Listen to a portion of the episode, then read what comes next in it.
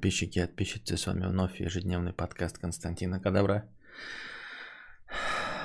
Я его ведущий, император Константин. Так.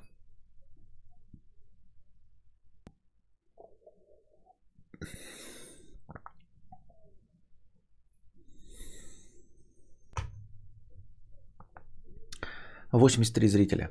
На начало стрима было 47 зрителей. А, вопрос. Реально в 22.00? Реально в 22.00? Чтобы что? Ну ладно. Вчера у нас разговор об этом зашел, ну и 22.00? Пожилая работа. Яркий гузночист. Гузночист. 500 рублей э, и простыня текста. Пожилая работа. Мудрец, я топтал землю не так много времени, поэтому хочу попросить совета у опытных товарищей со стрима и у тебя в том числе. Все детали в моей истории изменены, никто в себя в ней не узнает. В конце лета мне, бедному студенту, понадобились деньги на новые сансоли, на продление съема квартиры и прочее. Я решил поработать полгодика на какой-нибудь перебивке, а дальше, получив корочку об образовании, найти постоянную работу. Физического труда я не боялся и устроился грузчиком таскать барахло с места на место. Таких вакансий в любой коронавирусный кризис навалом. Для работы, которая не требует опыта и образования, платят хорошо. В чем суть проблемы? Вскоре мне нужно будет увольняться с работы, о чем я должен предупредить начальство за две недели до этого. И я боюсь, что в эти две недели на работе будут происходить какие-то неприятные инциденты, в которых я буду оказываться крайним. Нужно уточнить, что работаю на складе китайского мусора с Али, где поломанный грузчиком товар такая же предусмотренная норма, как и неадекватные пассажиры для РЖД. Страшно, что с моей ЗП будут списывать всякий брак, мол, это я повредил. Такая ситуация приходит в голову сходу. Не знаю, что еще может сделать начальство, которому нужно выжать все соки из сотрудника, покидающего предприятие. Загвоздка в этой ситуации в том, что работаю я неофициально и в принципе никому не обязан сообщать об уходе. Могу просто не появиться, когда того захочу, например, сразу после получения денег. Я, конечно, предполагаю, что руководство пытается кинуть меня на бабос в последние дни моей работы, с чем я не могу ничего поделать, так как бесправный черт. Но до этого ничего подобного не было. Все смены считались правильно, зарплата выдавалась вовремя и поставки. Чисто по-человечески не хочу уходить, не предупредив. Людям придется отрабатывать за меня дополнительную 9-часовую смену, а замена мне будет искать очень долго. Не буду уточнять почему. А что делал ты в такой ситуации? Еще вопрос. А, Картуз Дантин Кепкавер примет, примет в подарок кепку или восьмиуголку из от Шевцова. Если да, то можно будет обратиться в ЛС телеги за уточнением адрес доставки. Проблема в том, что кепка и восьмиуголка от Шевцова мне, скорее всего, не подойдет. У меня очень большая башка. Я не принимаю кепки в подарок. У меня очень большая башка. Только с примеркой и все. А без примерки она мне просто, ну, я бы с удовольствием, но она мне не налезет. Понимаете? Просто не налезет и все. А это раз. Во-вторых, опять э, с твоей ситуацией. Во-первых, ты, как оказалось, работаешь неофициально. То есть э, тебя уже обманули. Я правильно понимаю? Ты хочешь э, предупредить за две недели человека, который не откладывал тебе на пенсию. Я правильно понимаю? Вот, который кидал тебя на твой пенсионный стаж если я правильно понимаю. Вот этого человека ты хочешь предупредить. И боишься, что они поступят э, с тобой э, хорошо, а ты там их как-то кинешь, да, во-первых. А, это во-первых. Во-вторых, э, я на твоем месте бы дождался зарплаты, получил полностью зарплату, и в этот день вот ты получаешь зарплату, кладешь ее в карман и говоришь, я увольняюсь. Все. Я увольняюсь. А, ну, типа, я не знаю дальше. Смотри, с одной стороны, ты никому ничего не должен. Вот, это рабочие отношения. Нужно изживать из себя эту вафлю. Про то, что «Ой, ну вот они же без меня девятичасовую смену отработают». Что? Они за это получат зарплату. Они за 9, вот людям придется отрабатывать за меня дополнительную 9-часовую смену. Они за нее получат зарплату. Если не получат, это их проблема. Это твои друзья, которые будут отрабатывать дополнительную 9-часовую смену. Мама, твои родственники, друзья, дяди, кто это тебе? Ну просто кто это такие люди? Почему ты беспокоишься за их 9-часовую смену? Если беспокоишься за их 9-часовую смену, Пожалуйста, у меня есть список э, друзей, товарищей. Отработай за них, потому что у них тоже вот 9-часовая смена. Вот мне троюродный друг э, двоюродного деда сказал, что у него в новогоднюю смену, значит, придется 9-часовую отработать. Отработай за него, не впадло. Ну, ты же, блядь, у нас добрячок, хули. Лашпет и терпила, ну отработай, пожалуйста, за моего товарища. Он тебе точности так же никто, как и эти люди. Абсолютно. Да? Вот. А, ты не обязан ни про какие две недели а, вообще заикаться, потому что не по закону. Ты взят не по закону. Понимаешь?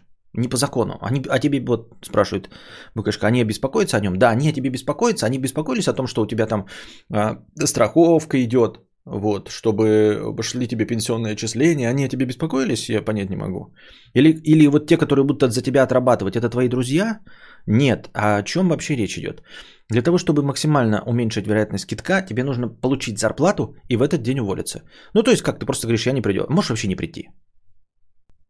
Понимаешь?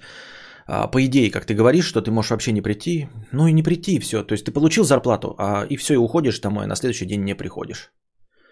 Потому что это не твои друзья. Твои друзья взяли бы тебя на работу хотя бы, да? Ну, ну не взяли, но друзья бы тоже, может быть, не, не, дело не в друзьях. Но это точно не твои друзья, понимаешь? Это точно не твои друзья. Ну, коллеги могли беспокоиться и заботиться как о человеке. Они за свою дополнительную 9-часовую смену получат деньги. Он же говорит, не, не просто они возьмут на, него, за, на, на себя его работу. Они получат деньги за это за 9-часовую смену лишние деньги. Они просто получат за работу заработанные деньги. Если там никто не кидает, то они заработанные деньги за, получат за, за работу. Все. Я не понимаю, у коллеги могли беспокоиться и заботиться как о человеке. Работа это не жизнь, ребята. Сколько можно, Корбин Даллас? Ну ты хочешь, ну работай. Ну, думай, что это твои друзья, я не знаю, что то работа это твоя семья, не знаю, посе... понимаешь, а, вот так же работают японцы. Ну просто японцы за это получают 10 тысяч долларов, а ты получаешь 10 тысяч рублей. И какие-то беспокоишься о каких-то людях, вот это вот все что? Зачем это нужно? Эти люди даже не устроили его на работу. Понимаешь, э, ну типа, блин. Вот. Поэтому нужно получить зарплату полностью и потом сообщить об уходе. Тут ты увидишь по лицу, понимаешь, сразу а, начальника. Вот ты получаешь зарплату и говоришь, я ухожу. Вам нужно отрабатывать две недели или нет? Вот так. Если ты хочешь максимально по-человечески поступить. А, тогда смотри как. А, ты сообщаешь, вот получаешь зарплату, кладешь ее в карман и говоришь, я увольняюсь. Вам нужно, чтобы я отработал две недели? Если там говорят, ну, очень жаль, конечно, ну, в путь дорогу. Да, если ты отработаешь две недели, было бы неплохо. Можешь отрабатывать. А, может, это, в смысле, было бы неплохо две недели, мы тебе заплатим. Все хорошо.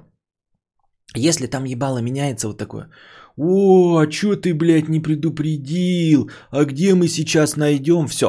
Это значит триггер завтра тебе на работу не выходить. Понимаешь? Сики, заходишь, берешь зарплату и потом говоришь, мне, ну, я увольняюсь. Хотите, я отработаю две недели. Не хотите, не отработаю. И смотришь на реакцию. Если реакция дружелюбная и говорят, что заплатят тебе за все, тогда работаешь. Если начинается вот этой малого, о, что ты не предупредил, ты обя... Или вот, например, да, ты говоришь, нужно ли вам а, отработать две недели? И тебе говорят, обязан, то есть вот в таком ключе, да ты не этот, э, не Хочешь, ты обязан отработать две недели. В этот момент ты не споришь, ничего, ни, ничего, ни с кем не этоваешь. Ты просто не выходишь завтра на работу. Ты говоришь, да, обязан? Окей, выйду завтра на работу. Выходишь и больше не возвращаешься. Если человек, который не устроил тебя на работу, официально по белым документам, оперирует словом «обязан», да, если ты говоришь, хотите ли вы, а, Альберт Арнольдович, чтобы я отработал две недели – да, пожалуйста, Максимка, пожалуйста, очень нас спасешь, обязательно тебе все оплатим, но нужно вот эти две недельки, пожалуйста, чтобы мы нашли тебе замену. Будем очень тебе благодарны. Тогда работаешь. Тебя тоже все равно в этот момент могут обмануть, конечно, но тебе будет хотя бы приятно, понимаешь? Если в этот момент начинается, да ты обязан отработать, еще спрашивает, все, ты так говоришь, конечно, Арнольд Арнольдович, обязательно завтра выйду. Выходишь и забываешь о них навсегда, добавляешь все номера всех работников, всех в ЧС и все. Вот и все, так легко и просто. Мне кажется, по-моему, нормальная схема.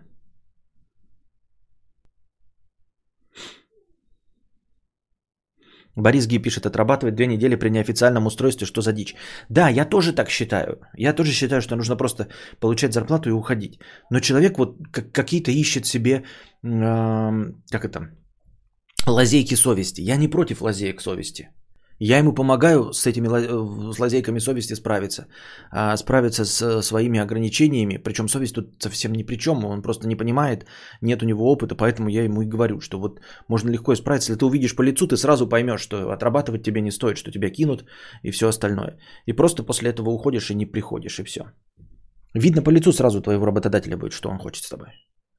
Но если у тебя вообще такой вопрос возник, да, что тебя могут кинуть и все остальное, мне кажется, что велика вероятность, что не стоит выходить сразу.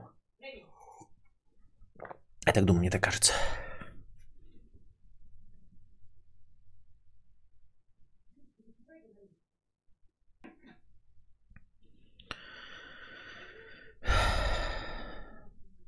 Тут как бы все, сама ситуация его, если люди, смотри, вот как бы логическая цепь такая, если люди хотят, чтобы у них было по закону, они делают по закону. Если они хотят, чтобы у них отрабатывали две недели, они устраивают работника на белую. В этом и есть э, лазейка. То есть, если они хотят, чтобы работник работал по закону, то тогда и они работают по закону. В этом легко и просто, э, вот это простая логическая связь, причинно-следственная. Они такие, у нас большая текучка, мы дерьмовый работодатель, поэтому мы устраиваем их на законном основании, Берем у них трудовую книжку, и если они увольняются, то они не получают в течение двух недель трудовую книжку, и мы можем уволить их по статье, если они будут прогуливать эти две недели. Мы можем испортить им трудовую книжку. Для того, чтобы каждый работник у нас отрабатывал две недели, мы его официально трудоустраиваем. Все легко и просто. Если тебя официально не трудоустраивают, значит, они не хотят, чтобы ты работал по закону. Все?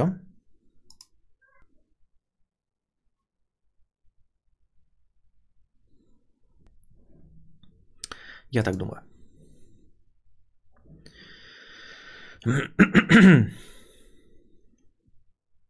Бездец не нарадует, что ни на кого не работают. Ну да, все, у кого кому повезло, все не нарадуются. Светлана, 50 рублей с покрытием комиссии. Доктрина Маргана то, что ты в ней предлагаешь, это синдром выученной беспомощности. Психологи провели несколько опытов, которые однозначно указывают на негативные последствия такого подхода, вплоть до ухудшения здоровья и качества жизни.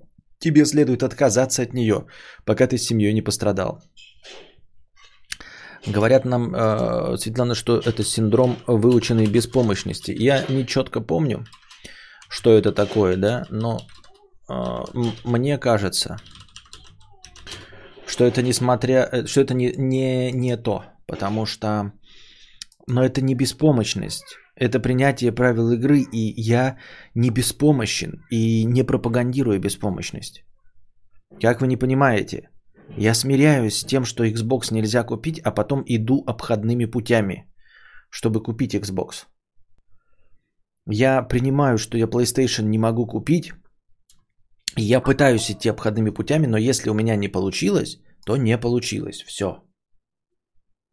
Я не понимаю, где здесь выученная беспомощность, с чем я э, должен согласиться. Почему беспомощность-то? То есть, ну, я должен биться головой о стенку? Я должен пойти кого-то зарезать, чтобы достать себе PlayStation? Иначе я буду выученно беспомощен? Вот мне кажется, что это совсем другое. Мортиус Анима пишет, да, вообще другой синдром выученной беспомощности. А автор совсем не разбирается. И я же говорю, у меня не беспомощность главное, у меня принятие правил игры. Даже не принятие плохой ситуации. Нет, принятие правил игры, по которым ты можешь выиграть. Вот о чем я говорю.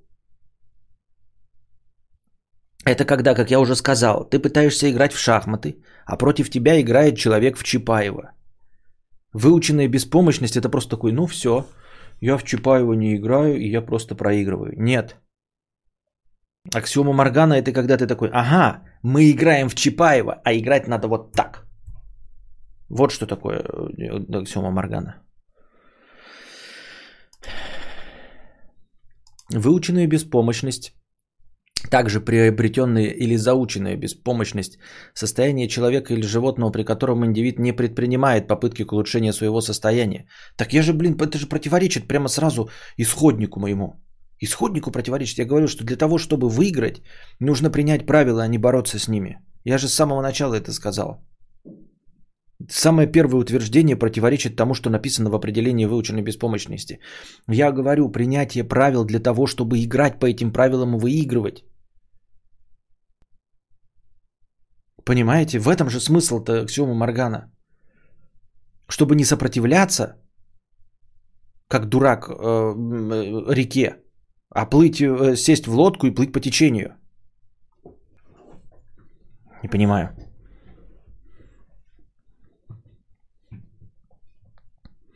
Там попуг из клетки ломится. Нет, это Костик играется. Вот. Э, не предпринимает попыток к улучшению своего состояния, не пытается избежать отрицательных стимулов или получить положительные, хотя имеет такую возможность. Появляется, как правило, после нескольких неудачных попыток воздействовать на отрицательные обстоятельства среды или избежать их и характеризуется пассивностью, отказом от действий, нежеланием менять враждебную среду или избегать ее, а, даже когда появляется такая возможность. Ну, как бы, понимаете, э, тут есть определенная а, дебильность э, вот в формулировке. А, появляется, как правило, после нескольких неудачных попыток воздействовать на отрицательные обстоятельства среды. Вот есть отрицательные обстоятельства среды, не включаются поворотники. И характеризуется пассивностью, отказом от действия. Ну да, потому что с этим я ничего не могу сделать. Это выученная беспомощность, и вместо того, чтобы сидеть и полыхать, я просто отпускаю эту ситуацию и принимаю мир такой, какой он есть. Да, в этой ситуации типа не включенные поворотники, а я победить не могу. Ну, тут невозможно победить. Понимаете? Здесь нельзя включить поворотник и заставить всех остальных его включать. Ничего я предпринять не могу и никак эту ситуацию изменить не могу. Поэтому в этой ситуации есть только принятие и больше ничего. И э, выученная беспомощность это когда все тут все время име, э, делается пометка. Даже когда появляется возможность, хотя имеет такую возможность. Как бы почему это выученная беспомощность, если возможности изменить у тебя нет? Мне кажется, это не работает. Если ты изменить не можешь, это не выученная беспомощность. Потому что тут все время идет формулировка выученная беспомощность. Это значит ту, которую можно победить. Потому что возможность изменить что-то есть. Вот о чем говорится в выученной беспомощности. Это проблема, когда ты миришься с чем-то плохим, что ты можешь изменить. Но если ты миришься с плохим, то, то с чем ты не можешь, не можешь воевать, то где же здесь выученная беспомощность? Это просто, да, обстоятельства, ну вот, например, ну да, все, я не могу летать. И с этим я ничего не могу поделать. Из-за того, что я не могу летать, мне нужно идти обращаться к психиатру? Ну, потому что я же предпринять-то ничего не могу. Это значит не выученная беспомощность. Это не подходит под определение, потому что у меня нет инструментов для того, чтобы с этим бороться. Поэтому у меня нет инструментов для борьбы с невключенными поворотниками. Это просто не подходит под определение.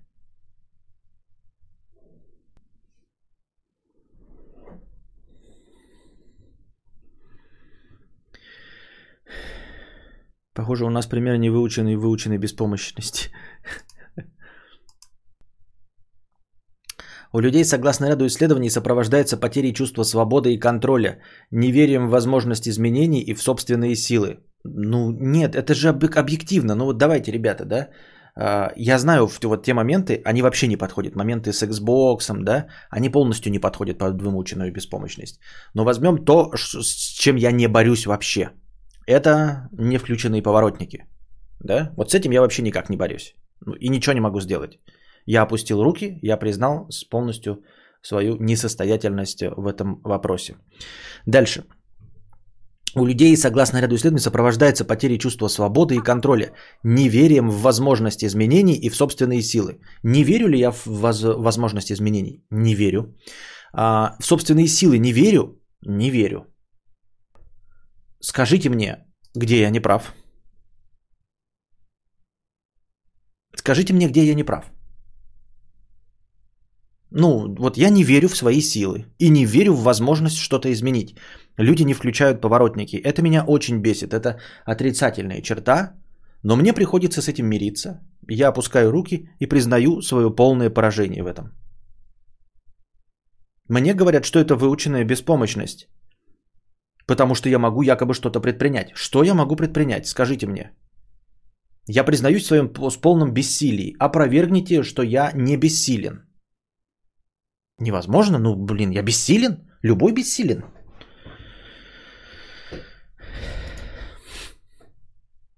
Собаку током хуячит, она охуевает.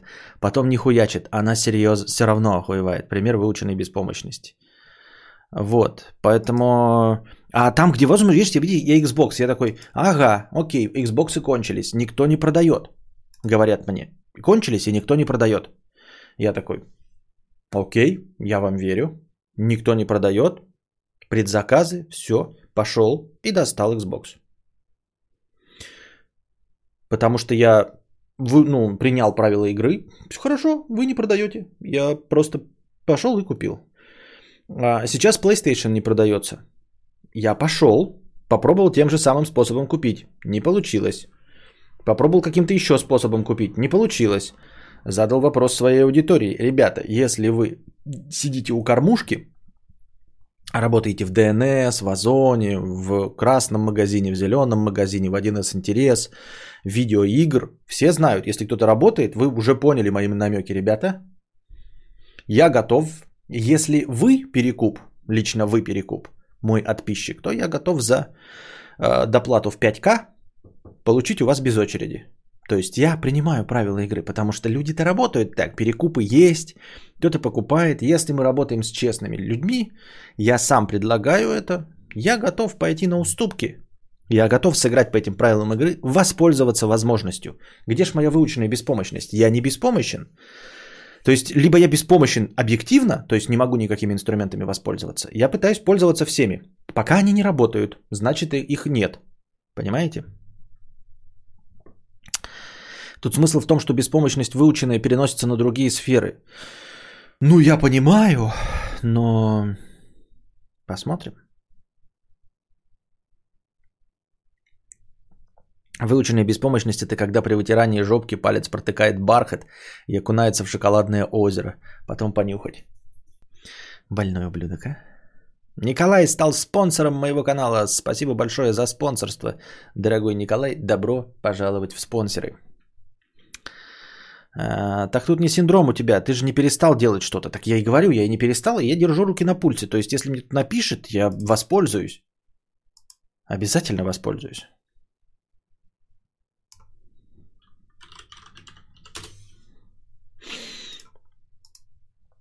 Вот. Поэтому Дива, Divine, Divine, ну это мне кажется просто донатор не прочитал, ну в смысле не прочитал, плохо, плохо слушал то, что я говорю, просто плохо слушал и все. Нашел какие-то общие черты с тем термином, который, о котором он недавно узнал, и попытался его натянуть на глобус моего восприятия. На глобус Украины. Так, Divine тарелка, 50 рублей. Еще один донатный девственник прямо сейчас сбрасывает с себя отягощающие его оковы невинности. Чуваки и чувачеллы, давайте дружно скажем мудрецу спасибо, ведь так как он подсластил этот наполненный негативными воспоминаниями год, не удалось бы никому. Костя, ты топ. Короче, лучший контеныч ever. Спасибо. Без бумажки ты букашка ест как косик. Так, да, игра слов. 50 рублей. Смотрю в записи, решил поделиться успехом в инвестировании. Вложил деньги по совету успешных трейдеров в надежные голубые фишки. Нефтянка рухнула за два года, авиация в кризисе, отели на грани банкротства. Итоговый доход минус 22% от вложенных. Охуенно, да? Вот и слушай выживших успешных трейдеров – Следующее. Бумажка. И без бумажки ты букашки ест кокосик 50 рублей. При том положил вторую часть просто в доллары. И знаешь что? А там доход плюс 18%. в рублях за тот же срок. И это даже не вклад, это просто переведенная сумма в доллары, которая просто лежала и сохранялась. Вот тебе инвестиции, где теряешь деньги и невыгодные доллары, которые просто растут. Я как бы и говорил, да, ребята, если э, у 7 пядей-то во лбу нету, да, если мы не трейдеры, ничего, покупайте доллары, блядь. Доллары никуда не денутся. Это только рубль пососет, а доллар никуда не денется. Поэтому не умеете, не могете, не знаете, хотя бы купите доллары. А то получится вот как с бумажкой. Надо инвестировать в пиво, никогда не прогадаешь.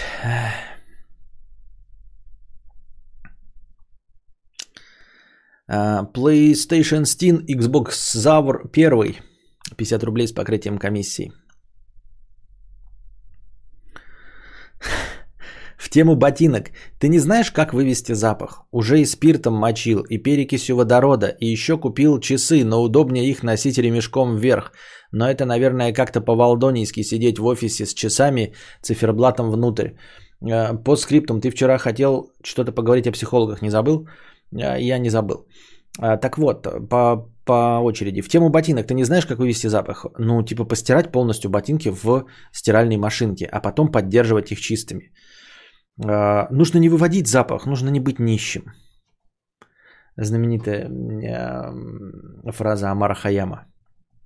Для того, чтобы ваши ботинки э, не воняли, нужно не выводить запах, а просто не быть нищим. Нужно два раза в день менять обувь. Я об этом прочитал в модном журнале, э, в котором, знаете, показывался этот тренд на ношение обуви без носок. Это потом уже появились, это давным-давно читал, потом уже появились эти коротенькие носки, да, а там было написано просто, ну, типа, вот э, модно когда вы по Монте-Карло бегаете в этих в, в открытых, значит, макасинах или чем-то там без носок. И люди пишут, ну как же без носок, ботинки же будут вонять. И там написано, «Э, если вы думаете, что а, ботинки будут вонять, то у людей, которые вот по Монте-Карло бегают в ботинках без носок, они не воняют, потому что они два раза в день меняют обувь. Вот с утра они в одной походили, в обед они поменяли на другую обувь. На завтра они не эти же две пары обувают, а третья пара и четвертая. Таким образом, на семидневку у них 14 пар обуви. Понимаете? 14 пар обуви. И эта обувь не китайская, изначально пахнущая пластмассой, а кожаные итальянские бренды, понимаете, каждый из которых по 1000 долларов стоит, например, ну или там по 500 долларов каких-нибудь. Вот, и они не успевают провонять. Это как трубочники, вот, которые курят трубку, они тоже настоящие трубкокуры, у них этих трубок дохренище. То есть один день ты куришь одну трубку, а дальше она неделю отдыхает, потому что вторник у тебя другая трубка. Как у девочек трусики. Понедельник, вторник, среда, четверг, пять, неделька, знаете? Вот. Поэтому э, можно и трусики эти не стирать, просто повешать за неделю, выветриться. Можно и трубку положить, и она должна отдыхать э, 5-7 дней. И вот она отдыхает 5-7 дней, если у тебя 7 трубок. И твои ботинки не будут вонять, если ты их носишь в течение 4 часов раз в неделю. Вот ты поносил, тебе даже вспотели ноги, они не успели пропитаться там этими грибками и прочей залупой, ты их снял, и они целую неделю стоят в специальном шкафу, в котором поддерживается влажность, продувается ветерком и ничего вонять не будет. А, вот. У меня самая дорогая пара обуви 450 долларов стоит. До хренище. У меня самая дорогая пара обуви была и вот все, закончилось. А носки можно менять? У меня примерно 114 пар носков. Ну, можешь менять. Ну так вот, а, избавиться от запаха, постирать обувь, а дальше, э, как бы это тривиально не звучало, нужно поддерживать ее. Если ты а, постирал обувь, и даже если ты избавишься от запаха, дорогой друг, да, вот там ты что-то спирт, что-то придумал, и ты когда говоришь, что не избавляешься от запаха, не можешь избавиться, как ты это решил? Вот сразу после непосредственно э, стирки в стиральной машине, разве они воняют? Ты скажешь, ну непосредственно сразу нет, но через день опять. А что это значит? А это значит, что ты носил ботинки, постирал их, а потом опять надел и 10 часов не снимая в них ходил. И запах, он, понимаешь, не не выветрился, он заново приобрелся за эти 10 часов. Он просто заново приобрелся. Вот и все. Поэтому, чтобы обувь не воняла, ее нужно ну, давать ей отдыхать а, и не носить ее по 10 часов. Даже когда я работал, я помню, если в офисе, то можно другую обувь, какую-то более легкую. Если ты в зимних ботинках идешь, не надо в зимних ботинках сидеть в офисе и потеть, вонять ногами. Нужно снимать зимние ботинки и надевать офисные, желательно вообще тапочки какие-нибудь дышащие. И все. А ботинки не провоняют, если в них ты просто тратишь на дорогу час туда и час обратно. Они не потеют и не провоняют. Вот. Кладешь туда эти шарики какие-нибудь вонючие а, как ты перекись, ну еще какие-то есть порошки, которые вот ноги обсыпаешь. Можно ноги обсыпать порошками. Можно избавиться от грибка на ногах. Но все это, конечно, мертвому припарка, если у тебя а, постоянно варятся ноги по несколько часов в одних и тех же ботинках. Актайс стал спонсором моего канала. Спасибо, Актайс, за то, что стал спонсором моего канала. Я, если проходила в закрытой обуви весь день, э, когда вечером домой прихожу, ставлю обувь на балкон, чтобы она проветрилась там, и есть дезодоранты для обуви. Ну да, дезодоранты для обуви, вот это вот все есть, но я говорю, надо по большей части не носить просто так долго обувь. Что-то дичь какая-то, так и вижу, как Стив Джобс заходит в офис и переобувается в тапочки. А, Стив Джобс вообще не надевает кроссовки и не сидит там по 12 часов в день. Вот в чем проблема, понимаешь? Э, и ты когда говоришь, что Стив Джобс не переобувается в тапочки, не веришь в это.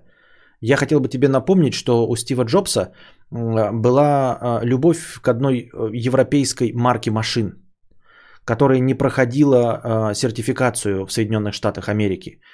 А, или не, не проходила сертификацию, или не, вообще не европейской. Ну, короче, суть в чем была. Там в Америке можно ездить в машине без номеров – Две, не две недели, ну какой-то, блядь, короткий промежуток времени. И он менял машины.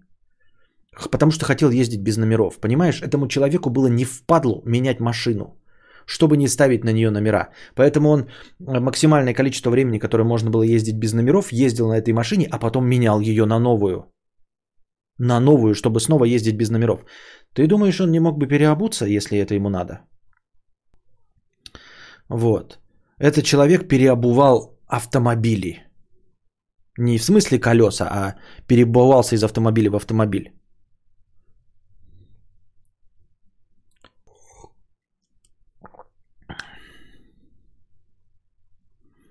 Он не хотел с номерами, брал в лизинг каждые 6 месяцев. Ну вот. Сертификацию не имел Porsche 954, 954 Билла Гейтс. А, я все напутал нахуй, все в одну. Ну, вы поняли, в общем, соль-то истории. Да-да, месяц он покупал новые, просто чтобы не запариваться. А, ну, насчет покупал не знаю, но, в общем, менял в любом случае. Так. Дальше. А, еще купил часы, но удобнее их носить ремешком вверх. А, нормальный военный способ носить часы. Мы уже об этом говорили давным-давно. В этом нет ничего необычного. Это военный способ носить часы. А, для всяких спецназовцев и прочее. Когда ты Э, бежишь с автоматом и держишь, да, то тебе надо смотреть на часы, которые находятся здесь, а не здесь. Ну, то есть, дело, конечно, в удобстве, ты можешь переворачивать руки, да, и ты же не всегда с автоматом бежишь, а можешь переворачивать и смотреть, и все нормально. Но в целом ты можешь смотреть на внутреннюю сторону руки, и у тебя часы могут быть на внутренней стороне руки. А, просто чтобы, если ты с оружием в руках, тебе не нужно было бы переворачивать руку. Это раз. Во-вторых, ты говоришь, в офисе неудобно будет, а, как ты там написал? Наверное, как-то по-волданийски сидеть в офисе с часами циферблатом внутрь. Герой сериала э, «Форс-мажоры», который молодой, я забыл, как его зовут. Э, вот, э, я у него впервые заметил это именно из киношных героев. Он носил часы циферблатом внутрь. Всегда циферблатом внутрь. А, не забывай, что при офисной работе тебе тоже иногда бывает удобно смотреть на внутреннюю сторону руки. Вот ты сидишь на встрече, да, и такой думаешь, ебать, когда она закончится, а? долго еще продлится этот брифинг или нет. Если ты будешь смотреть вот так вот на руку, все заметят, и это будет как бы э, не очень прилично, Майк, да, не очень прилично смотреть на время, когда же закончится речь твоего директора. А когда ты сидишь вот так его э, серьезно слушаешь, вот, или даже там что-то записываешь, вот так вот можешь смотреть на время, потому что оно с внутренней стороны руки. Или подошел к тебе, значит, твой э, какой-то коллега по работе в 12 50, а в час у тебя обед. И ты не знаешь, вроде тоже приличие нужно соблюсти, а не напоминать же ему о времени, каждый раз посматривая на часы. Ты стоишь и вы слушаешь, он тебе рассказывает какую-то интересную историю. Ты такой, да-да-да, очень интересно, опустил, а руками вообще не двигаешь, опустил. Такой, уже 12.55. Да-да, я все тебя еще слушаю, все еще интересен твой рассказ, но ближайшие 5 минут, потом начинается обед. Да-да-да-да-да. Угу, угу, угу. Угу, угу. Слушай, а пойдем-ка по дороге на обед, ты мне да расскажешь. Тактический офисный планктон, да. Тактические часы для тактического офисного планктона.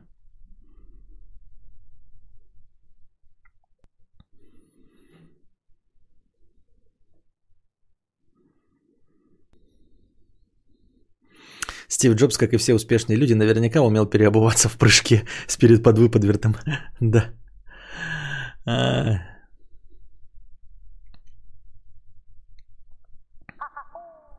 А, блогер может выбрать цвет ника спонсора? Нет, у всех э, спонсоров зеленый цвет. Бежишь с автоматом по своему офису, программисты текут, секретарши боятся. А так все будут видеть, что ремешок сверху и все равно поймут. Не, не поймут, нифига не поймут. У меня воспитательница в садике так часы носила, я всегда удивлялся, сейчас сам так делаю. Главное на правой руке не носить, а то подумают, что понятно. Не, не зачитываю вслух такие э, скобрезности. Под прошлым стримом заморочился и проставил тайминги. Прикрути их к видео, если считаешь это нужным. Хорошо прикручу. Так.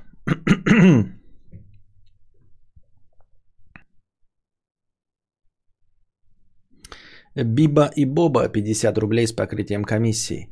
Поставил, значит, э, поставили, значит, нам хуево входную дверь. И вот когда мы поняли, что нас наимали, все, что осталось, это накатать гневный отзыв э, на 2GIS. Теперь контора зовет на вручение каких-то купонов на скидку. Гениально! Скидка на услуги конторы, которой мы больше никогда не желаем пользоваться. Что ты делал в такой ситуации? Да ничего. Не ходить, правильно ты говоришь, ну зачем тебе купоны? А что, уже все сломано, уже все дерьмово сделано, переделывать вам самим. Зачем тебе эти купоны действительно? И никому не советуешь э, пользоваться этой конторой, поэтому все. Типа ничего больше не делать. Больше ничего не делать. Лиличка. Раз пошла такая пьянка, 303 рубля, история моей девственности. Внимание! Кринж, дорогие знатоки. Пару лет назад довелось мне выпивать в компании друзей. И вот по классике жанра зашел у нас разговор про секс.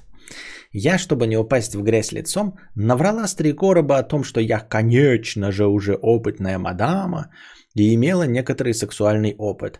Все бы ничего, поговорили и забыли, но на той посиделке был парень, который не то чтобы мне очень нравился, но мы хорошо дружили и по всем канонам рано или поздно должны были начать встречаться. Ну, знаете, общие интересы, единый взгляд на мир, только мы друг друга понимаем и все в таком духе. После этой тусовки мне, значит, взбрело в голову, что когда мы начнем встречаться, он узнает, что я еще не продырявлена. Это правда настоящая история от дамы? А, он узнает, что я еще не продырявлена. А он-то мальчик уже опытный и э, рассчитывал на такую же опытную. И вообще, что я вся такая плохая, всех обманула и все такое. Глупость какая. Ну, такая типа, я оказался, э, оказалась не такая опытная. Тьфу ты, ну ты. Тут половина мужиков хотят себе девственниц каких-то, одновременно шлюх и девственниц. Вот он тебя и получит на словах э, э, ты Лев Толстой, а на деле э, не продырявлено. Продырявь меня. О да, он продырявь меня. Ну нахер.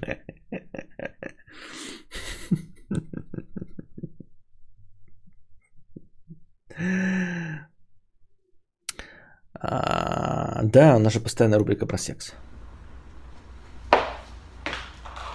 А теперь наша любимая рубрика «Секс», который мы обсуждаем, но которым мы не занимаемся.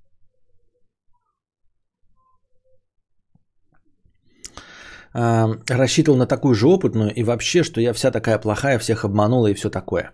Решила, что с девственностью мне нужно как можно скорее попрощаться. Ну так, на всякий случай. Ну прям ход гения вообще. По скриптум. Ни намека на отношения и близость он мне не давал. В общем-то, варианта было два. Перескать, переспать с кем-нибудь или сделать это самой. Первый сразу отпал, так как знакомым я уже наврала, а знакомиться с кем-то новым для секса вообще не хотелось. Оставался вариант 2. Мне не пришло в голову ничего лучше, чем заказать резиновый член на Алиэкспрессе. Я выбрала самый большой, чтобы и девственности наверняка лишиться. Ну, это какая-то копипаста с двача, но улыбка вызывает. И опыта поднабраться. Какой опыт можно поднабраться с резиновым членом? И чтобы на потом еще осталось. Ну, как бы ты опыта наберешься, типа, опыта обращения с резиновым членом. Больше никакого опыта.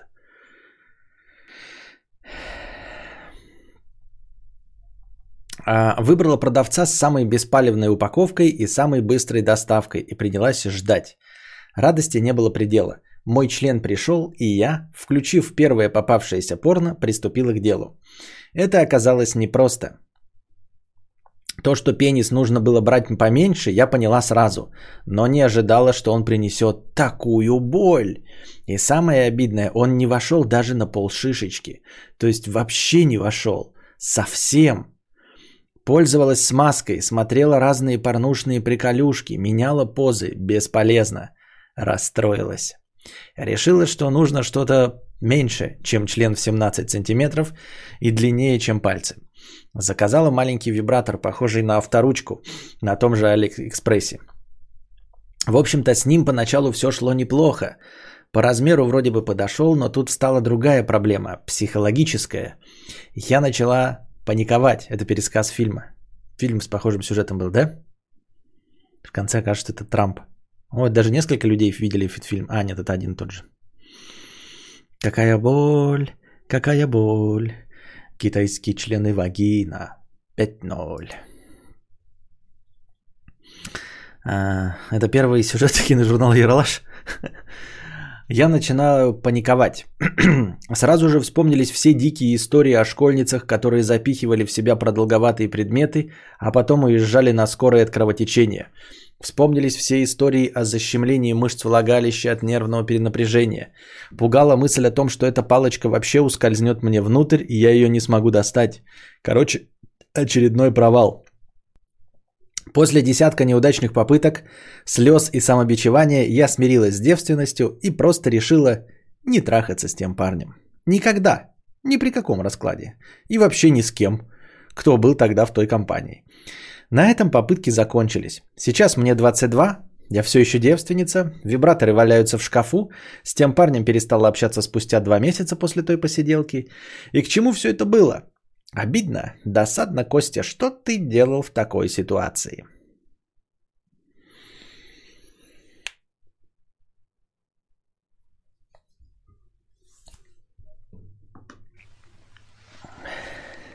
Это какой-то Позор?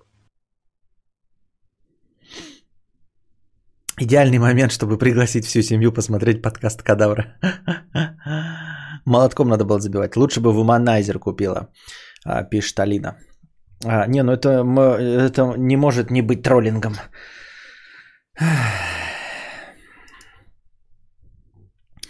Э, честно говоря, я не понял... Честно говоря, я не понял, в чем проблема? Почему игрушки лежат и ничего не делается? А, неужели ты дальше не дрочишь? Ну, типа, почему, ну, сделав какие-то парочку попыток, ты забросила игрушки? Ну, тебе разве не хочется ебаться? Хочется. Ну, так продолжай, э, ну, играться с этими игрушками. Пока ты к ним э, не привыкнешь максимально и не начнешь их использовать на 146%. Я правильно понимаю?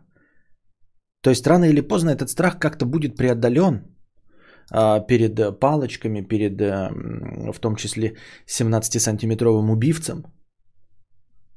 Он же будет преодолен этот страх. Так в чем проблема? Ну, в смысле, чем дольше ты будешь им пользоваться, чем э, дольше тебе э, будет приятно, ты пока там снаружи будешь с ним играться, э, тем сильнее ты будешь к этому привыкать. И рано или поздно расслабишься. Сама с собой-то ты расслабиться все равно сможешь. О чем ты паникуешь? Ну, то есть я понимаю, да, что ты говоришь, что туда там провалится и останется там лежать. Этого ты боишься, что провалится и останется лежать. Но если ты будешь э, каждый день, ну не каждый день, а там по почаще, до 22 лет, сколько вот лет прошло, да? Если бы как нормальный человек э, дрочила пару раз в неделю, просто используя эти игрушки, а не обязательно втыкая их в себя до, до, до упора, до щелчка, как любят говорить у нас, то ты просто рано или поздно бы, ну, начала ими пользоваться по назначению. Вот и все. И смогла бы расслабиться. С самим собой-то расслабиться легко и просто. Не понимаю, в чем паниковать. Я понимаю, когда у тебя был, было ограничение во времени. Ты такая хотела, парня уведут, нужно как можно быстрее избавиться от эм, девственности, все понятно, да, э, запаниковала, занервничала, а потом решила, ну когда ты отпустила ситуацию, когда ты уже сдалась, все, парень через два месяца просто исчез. Но трахаться-то охота, продолжай дрочить и используй игрушки, которые уже куплены. Дальше даже не нужно уже э, э, ходить на почту, боясь, что там написано огромный здоровенный черный делдак для сования в жопу. Ты уже получила эти игрушки, пользуйся ими, играйся, привыкай к ними, к ним, привыкай к ощущениям секса, чувствуй свое тело и учись. Не понимаю. Резиновый член это самая отстойная и бесполезная игрушка. Охотно верим. Отличный вопрос в конце. Что бы ты делал, Костик, если бы не мог лишить себя девственности с тропоном? Так это ну, в этом уже и есть фишка этого мимасика. Что ты делал в такой ситуации? Все люди задают обязательно мне вопрос, э, хотя в большинстве случаев понятно, что в такой ситуации я не был. Вот. Что могут сказать дамы на это нам? Лайфхак лично от меня. Начинать надо с пальцев и только потом переходить на дилдаки и так далее. Вот, ну да, нужно, как бы, как я и говорю, э, нужно раскрывать свою сексуальность, раскрывать свой потенциал возбуждения и все. Э, изучать свое тело в первую очередь, чтобы понять, кто, что, зачем и почему. Э, это раз. А во-вторых, я не понимаю, вот у тебя было фиаско с этими членами, да, и вот Дарья говорит, что ими вообще пользоваться не нужно. Алина тоже говорит, что резиновый не очень, что нужно брать металлический. Эм, так вот, или каучуковый хотя бы. Так вот, ты с той компанией уже рассталась. Время прошло. Парень тут ушел. Почему ты в новой компании не можешь объявить? Ребята, когда начнется разговор о сексе. А я девственница. Ну и кто из вас, лыцари, э, сможет э, заставить меня полюбить секс? Надо еще сразу набросить, как вот э, как мужики любят набрасывать женщинам, что они импотенты или гомосексуалы, для того, чтобы э, женщины включился инстинкт охотницы, который может исправить даже гомосека. Также и на женщин нужно набрасывать. Ой, на мужчин нужно набрасывать. Надо говорить, я девственница. Я думаю, я думаю, что секс это говно. Я не верю в то, что секс это приятно. И все в новой компании. А дальше просто записывай предзаказы. Как то, что не сделал красный магазин э, с PlayStation. По датам, кто первый предложил, тот и первый по очереди идет.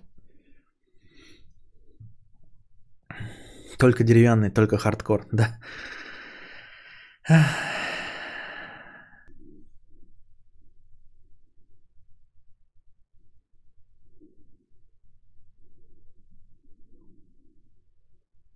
Мне бы так воздержаться от еды, как главная героиня воздерживается от пластиковых елдаков.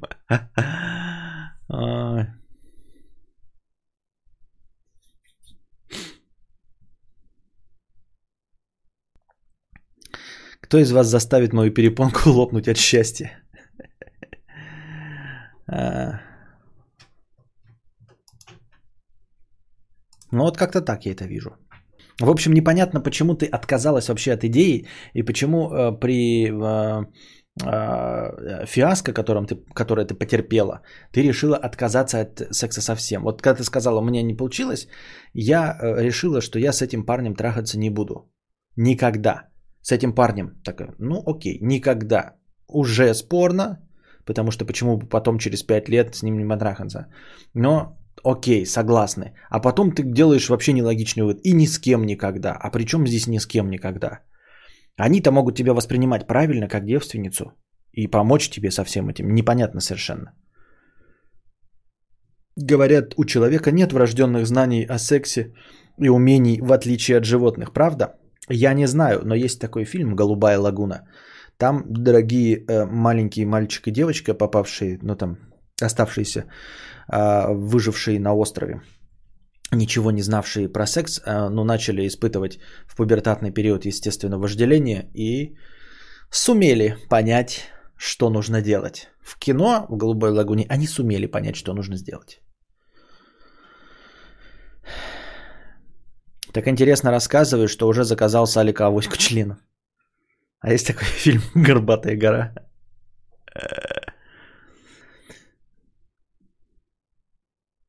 Костя, так это фильм. Ну, и, да. Это фильм.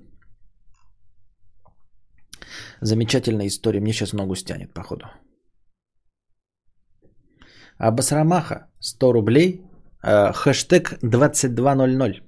Спасибо. Э, Ксандра Эйл. 50 рублей с покрытием комиссии. Замечаю, что Костя интонация и мимика иногда напоминает мне Азамата Мусагалиева с ТНТ. Лол. Да? Серьезно? А Самата, Азамата Мусагалиева интонацией напоминаю? Очень странно. Но несмотря на то, что у нас как бы есть, может быть, исходные тюркские корни и э, манера говорить, ну как-нибудь по-азиатски, я все равно думаю, что и он довольно отдален от своей от, от своих астраканских корней, и я уже довольно давно не слышал а, якутской речи, чтобы чтобы ее копировать заметным образом. А, Замая Паша Техних, Паша Техних, Техлиева. Что за гений придумал этот ник Абасрамаха? Ржу в голосину. Я тоже про Замая подумал. Не, ну он же говорит прям с ТНТ. Ну вы видели же, Азамат Мусагалиев это вот этот мэр э, в «Однажды в России» Азамат Тахирович. Кстати, у тебя есть эпикантус? Если нет, то поздравляю, ты не азиат. Эпикантус, если нет, то поздравляю, ты не азиат. Что такое эпикантус? Это, это что-то типа отец Пегидий?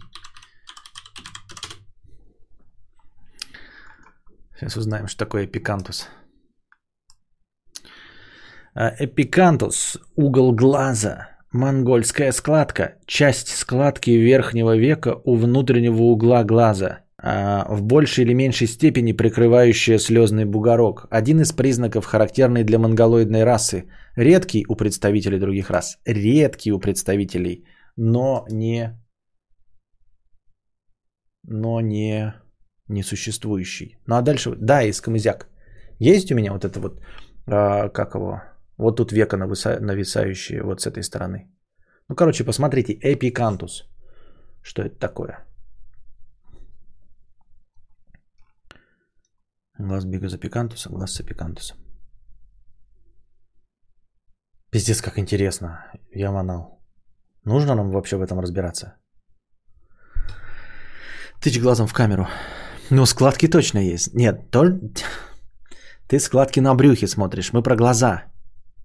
Но ты монгол, бом-бом. Там жир не видно.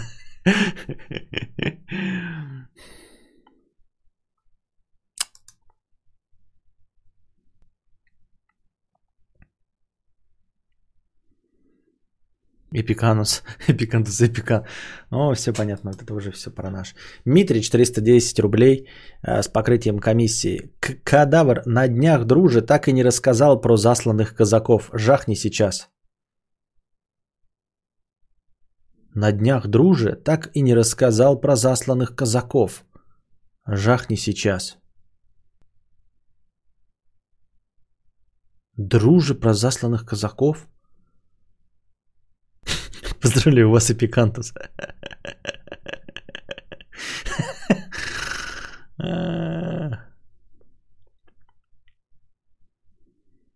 Я не понимаю. А, про засланных казаков. Вы знаете, очень часто залетные казачки, приходя на стрим, задают вопросы о правилах поведения на стриме. Что можно, что нельзя, где грани дозволенного? Ответ, возможно, удивит кого-то, возможно, расстроит. Правда заключается в том, что тебя забанят. За что? Я не знаю, возможно, не за что, возможно, за что-нибудь, но тебя забанят. Написал в чат капслоком бан. Решил как-то умно потроллить мудреца. А я, а я умный и хитрый. Я свой троллинг круто завуалирую. Мамку свою в бане будешь троллить. Написал кадавр с маленькой буквы. Бан. Слишком много смайликов. Бан. Но, но за что? Бан. Создал новый аккаунт, чтобы спросить, за что меня забанили? Опять бан. А мудрец пока там бомбит, короче, я тут в чатике его патрулирую, а вось он и не заметит. А для этого, малыш, в чате есть модераторы. Ты знаешь, что за люди у кадавра в модераторах? Знаешь такого зверя Цербер, такое чудовище, которое стоит на страже ворот в ад? Порождение Тифона и Ехидны. Так вот, это чудовище, по сравнению с модераторами кадавра, котенок новорожденный слепошарый. Тебя забанят, даже если модератору покажется, что ты на экран как-то не так посмотрел. Понятно? Однажды я был свидетелем того, как одного человека модераторы, четыре разных модератора, разбанивали четыре раза, потому что каждый из них хотел забанить его лично. Понятно, что это за люди теперь? Почему мудрец уже три минуты не читает мой донат? Бан! Почему счетчик настроения на паузу не поставили? Бан! Почему стрим так долго не начинается? Бан! Я однажды видел, как мудрец забанил случайного человека из чата, просто чтобы продемонстрировать, что такое не повезло. Ко-ко-ко! Но где же справедливость? Здесь нет справедливости, и ты должен до мозга костей понимать, что ты тут нахуй никому не нужен. Я поставлю дизлайк, я поставлю дизлайки на всех видосах мудреца. Все болт клали на твои дизлайки. Десятки забаненных нытиков сидят в бане и ставят по полсотни дизов еще до того, как подкаст начался. Блин, да до плесени под ободком унитаза мудрецу больше дела, чем до твоих дизлайков. Наглость и хамство. Ты так растеряешь всех своих донатеров и будешь сидеть нищий. Мальчик, иди пугай ежа голой жопой. Этому каналу, сука, 7 лет. И многолетняя практика показала, что никого уникального, никого единственного, на ком держится канал, помимо самого мудреца, не существует и быть не может. Незаменимых людей нет, кроме мудреца. Вот я хотел задонатить 100 рублей, а теперь не буду донатить тебе 100 рублей. Соточку свою обоссанную в трубочку сверни и запихай себе в анус. Ты так распугаешь всех топовых донатеров. Топовые донатеры, опять же, как показала многолетняя практика, не пишут хуеты и вообще редко пишут в чат. Им просто по кайфу поддерживать хорошее настроение стрима. Хуету в чат Пишут те, кто за 30 рублей в донатах пытается в жопу без вазелина забраться. Твоя критика тут нахуй никому не нужна. Твое остроумие тут нахуй никто не оценит. И твои подстебы тут нахуй никому не впились. Я знаю, как стримы нужно вести мудрецу. Нужно, чтобы счетчик настроения все время в плюс шел и увеличивался. И стримить нужно с трех камер сразу. А еще, если все скинутся одновременно по 10 рублей, то будет вообще... Бабку свою иди учи щи варить,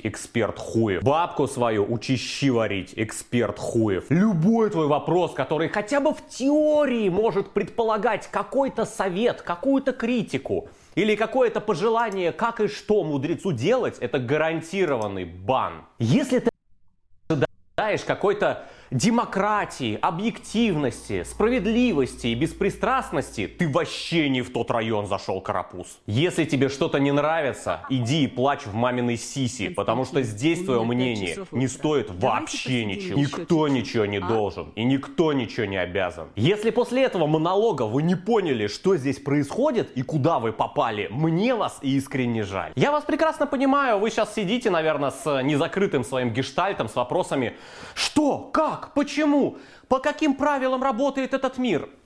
Я вам помогу. Стримы мудреца – это его вселенная, которую он создал, и он в ней бог, и модераторы – карающие апостолы его. И если вы думаете, что он доброе божество, вы пиздец как сильно ошибаетесь. Но, но, не все так плохо. Если вы адекватный человек, который каждое свое слово пропускает через три сита, сито правды, сито доброты и сито хуита, добро пожаловать в наш бесплатный, уютный чат. Вероятность быть забаненным просто так, ни за что, крайне мала. Приятного просмотра.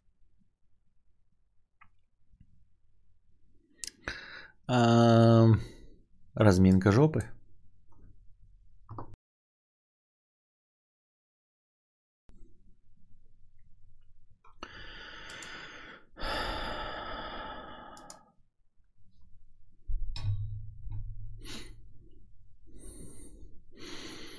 Так, разомну свое сито хуита. А почему у тебя сито? Так. Андрей Сергеевич, 100 рублей. Привет, Константин. А, заметил, что среди многих инстаграмерш появился новый тренд а-ля верблюжье копытце. Суть в том, что девушки специально не одевают нижнее белье, фотографируя себя, а некоторые даже подтягивают свои лосины так, чтобы вареник явно прорисовывался на одежде – Странный какой-то флешмоб. Почему? Странный. Ничего странного не вижу. А, обычный флешмоб, ну типа не флешмоб, а, мужики хотят анонировать хер, но почему-то не могут для этого найти себе а, порнуху и, и смотрят на верблюжье копытца.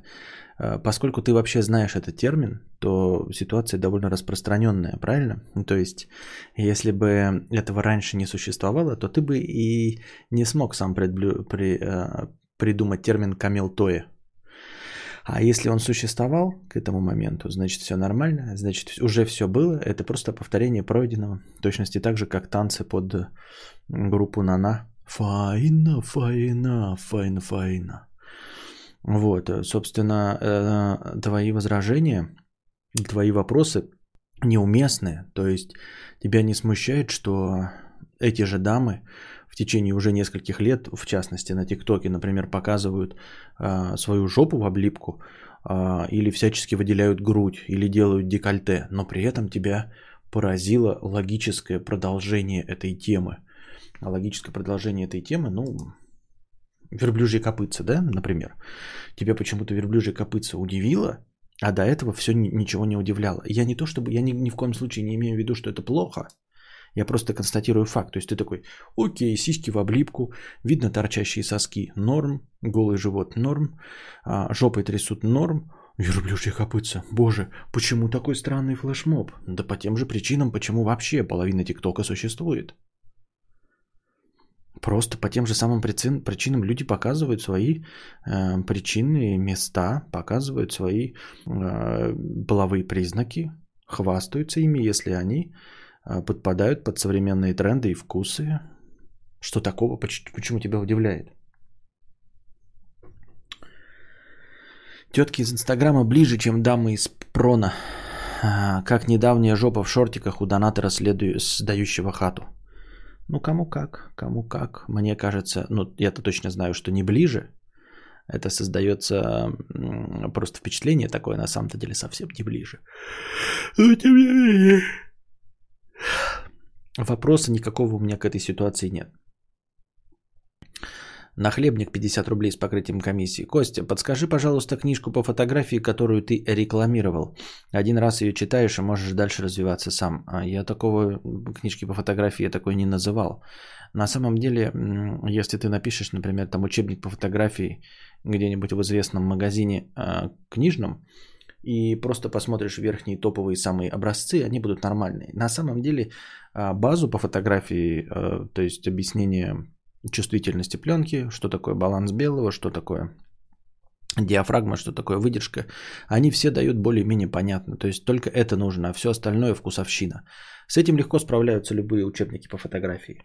Там а, дело в том, что все давным-давно известно, и это не гадание на кофейной гуще типа психологии, вот. Это не вопросы дизайна и вкуса, это чистой воды а, техника и технология, вот, и все.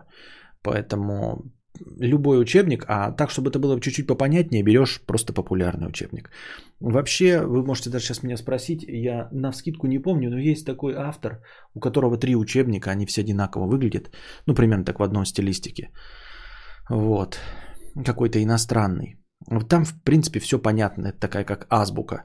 Но это не значит, что вы другой хороший, дорогой учебник купите, и там будет днище. Нет, это не, как я уже сказал, не психология какая-нибудь, где ни хрена не понятно и нет объективной точки зрения.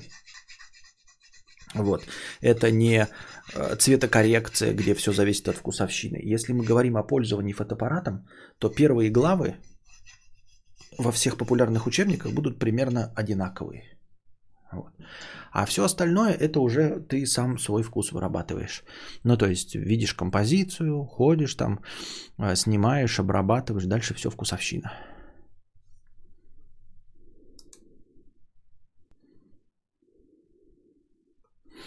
Книжка по фотографии, что дальше? Видео по звукозаписи.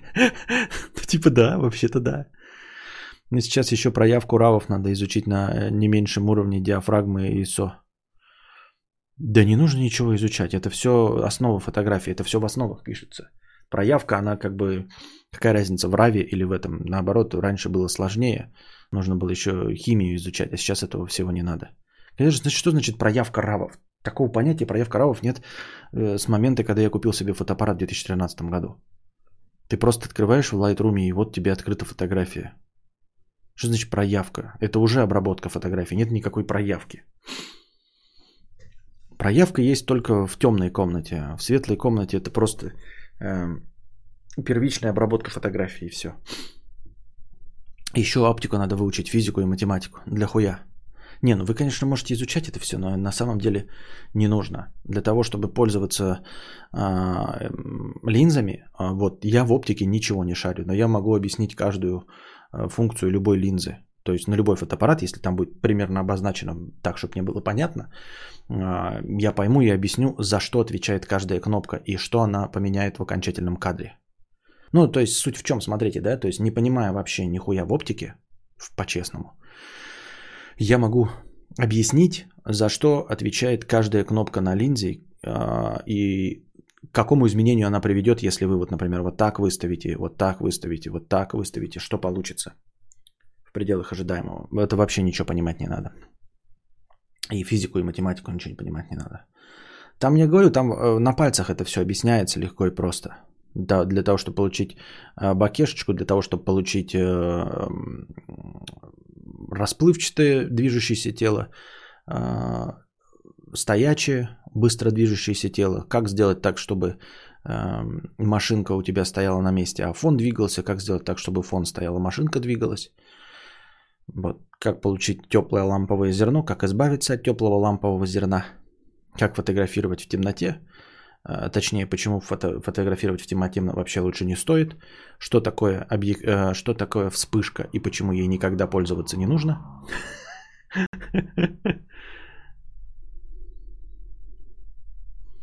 Бакешечка.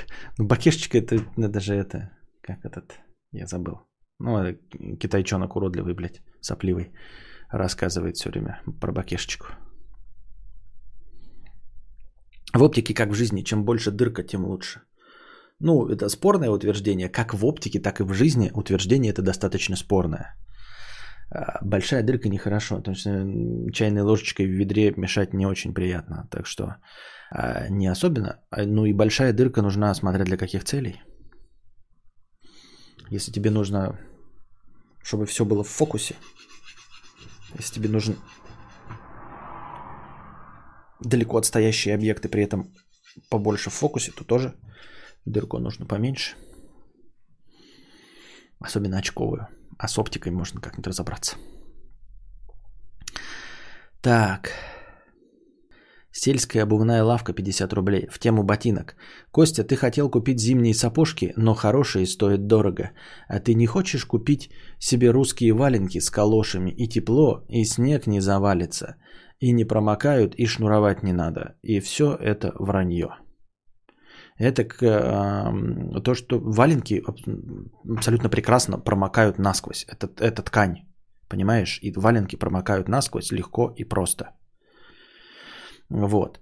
А, валенки неудобные. Настоящие валенки это просто кругом, кругом сбитые, они не сделаны под след. Нужно какое-то время их носить, чтобы они приняли форму, как это, как подушки с памятью формы. Это два. Они неудобные, то есть они делаются со стандартными размерами, ни о какой уж там подгонке под реальную стопу речи не идет. Русские валенки в точности так же, как и дома из дерева. А, только дурак может э, реально топить за дома из дерева. Ну, я имею в виду, знаете, брусы там какие-то, вот как наши в древности строили дома а, из бруса, из э, этих цельных деревьев. А, потому что это абсолютно устаревшая технология, которую для того, чтобы довести до современных стандартов, нужно вложить триллионы денег – чтобы деревянный брусовый дом имел такие же характеристики, как хороший финский дом, например, да, ну, по каким-то новым канадским технологиям, если они правильно соблюдены, если правильно современный дом построен, а, то для того, чтобы Почему мне нога чешется? Брусовый дом довести до такого состояния нужно вложить триллион денег. Просто триллион денег. И все.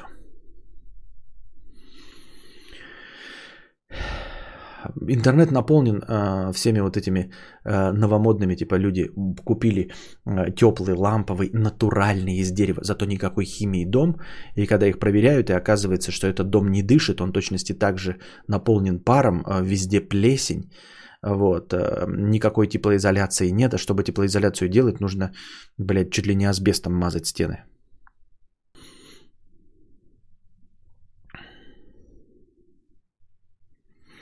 Если еще нужен сервис для бесплатного укладывания хорезов, то попробуй Unsplash, заморский ресурс, но там вроде все удобно. Я уже записал, мне еще и мадам одна в чате накидала все ресурсы, куда можно выкладывать. И Unsplash не ты разве писал в телеге? Кто-то вот с таким же ником, как у тебя, похожим, писал про Unsplash. И я там написал спасибо, что я увидел Unsplash.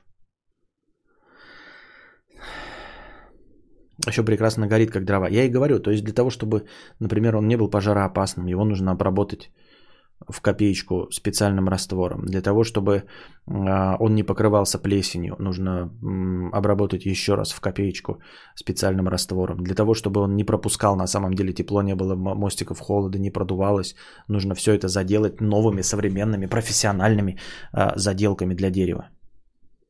Тактические ботинки. Я пропустил разгон про ботинки, но думаю, Кости нужны берцы под милитари стиль носить с часами вовнутрь запястья. Я часы, во-первых, не ношу, очень редко ношу. А, а во-первых, во-вторых, какой милитари стиль? Где вы видели, блядь, а, милитари стиль? Что, блядь, я буду боевой колобок, что ли, или что? Реально мне рекомендуете милитари стиль?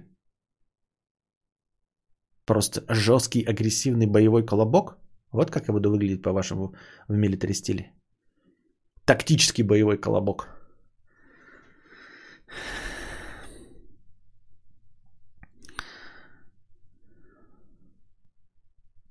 Ну и вот, и валенки это то же самое. Они настолько же конкурируют с современной обувью, насколько деревянный дом конкурирует с современным, э, ну вот каким-то блочным домом.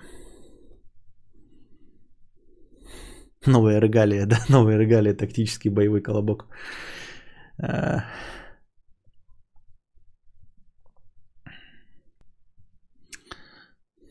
Кабриолетовый Дилдон 500 рублей. Спасибо с покрытием комиссии. Кабриолетовый Дилдон 500 рублей. Спасибо с покрытием комиссии. Кокос 500 рублей с покрытием комиссии. Спасибо. Я писал в комментах к прошлому подкасту, а почему бы не купить Outventure э, обувь такую же точь-в-точь, которую погрызли мыши? Ты же ходил в них все равно, э, хотел в них ходить. Да, но теперь э, я бы в них ходил, если бы они были уже куплены, а новые покупать, потому что у них были минусы. Во-первых, это ботинки были, как я уже говорил, я загребал ими снег, если снега было побольше, я ими загребал снег внутрь. И второе, они на шнурках. Да, шнурки вот с этими с крючками, которые вот верхнюю часть можно просто сверху, сверху. Но оказывается, что все равно это заебывает. Заебывает постоянно со шнурками. Играться в эту дресню. И э, это все-таки ботинки были. Поэтому я хочу, ну, раз уж я их потерял, то хочу рост. Хочу улучшение. Ну, типа, а, если у меня, например, есть деньги, да, на новую машину, я не куплю Volkswagen Polo седан, блядь, 2013 года, как у меня я куплю как минимум новый полоседан, да, а лучше гольф, понимаешь? Хотя это не значит, что мне мой полоседан не устраивает. Но просто раз уж есть деньги, то почему бы не расти? Но денег на машину-то нет, но в случае с ботинками-то есть. Тимур Геннадьевич, 179 рублей. Константин, добрый вечер. Добрый вечер, добрый вечер. Шнурки враг номер один членов клуба Центнер. Есть такое, есть такое. Тактический боевой колобок, вооруженный клитуретеровагинальным комплексом землевого воздуха. Артур Гео 50 рублей. Чтобы ноги и обувь не воняли, надо махать, мазать мазью Вишневского. Запахи она не устраняет, она просто нахуй сжигает потовые железы на ногах. Интересная технология. Интересная. Почти все хорошие ботинки на шнурках. Я уже говорил, Андрей Сергеевич, вчера, ты был вчера на стриме, я объяснял, что ботинки, все вот эти соломоны, всякие трекинговые, они прекрасны, но они для трекинга. Они для людей, которые путешествуют.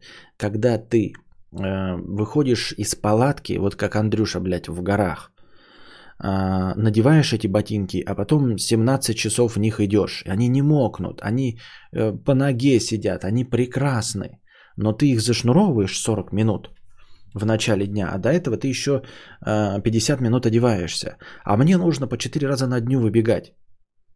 Мне нужно выбежать с собакой, надеть их. Мне нужно, чтобы вышел с Костиком, Костя обкакался, мы зашли, поменялись, я э, разулся, и потом обратно. Это во-первых, а во-вторых, я не худенький Андрюша, я жиробубель, я тактический боевой колобок. Мне неудобно зашнуровывать, мне не нужны эти изыски. Понимаешь? Это все равно, что тебе сказать самые лучшие ботинки на шнурках, сказать, что самый проходной это трактор.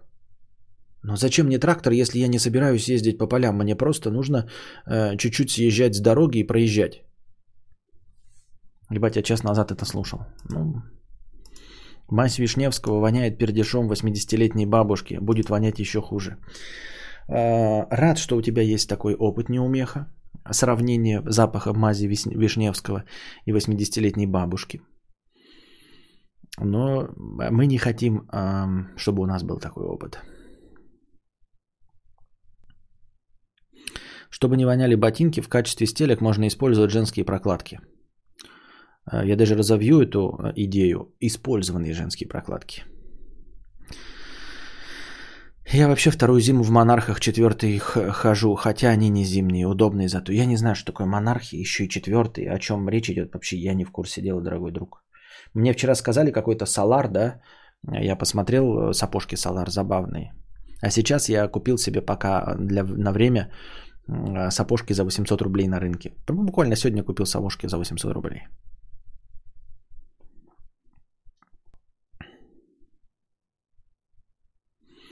Но мне нужно для выезда в город и как бы приличнее. А в этих говносапожках в них неудобно. Они такие вот вышел, постоять на месте, покурить, поразговаривать. А идти в них дико неудобно. Так и выходишь зиму. Да, есть подозрение, что да, я так и не куплю ничего и выхожу зиму, потому что мне лень будет.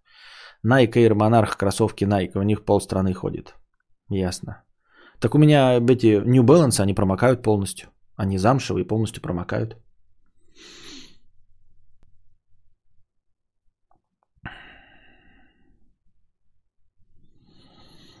Так. Марк, 1501 рубль с покрытием комиссии. Константин, у меня 5 утра, давайте посидим еще чуть-чуть, а? Ну, давайте посидим, о чем мы сидим, пердим. Арт-директор арт-пространства. Э, Константин, здравствуй. Напомни, пожалуйста, название книги о воспитании детей, которую ты читал и считаешь толковой. Ты упоминал ее как-то на стриме, но хоть убей, найти не могу. Очень поможешь, спасибо. Блядь, нужно уже пост заводить на эту херню. Где записать, блядь, книгу по электричеству, э, книгу по, книгу по воспитанию лю- лю- людей. Э, Тайная опора. Книга называется «Тайная опора».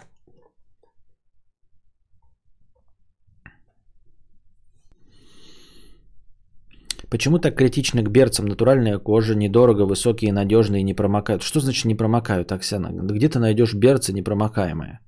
Я, когда дешевые берцы носил, вот эти военные наши, они все промокают. Берцы это не про непромокание.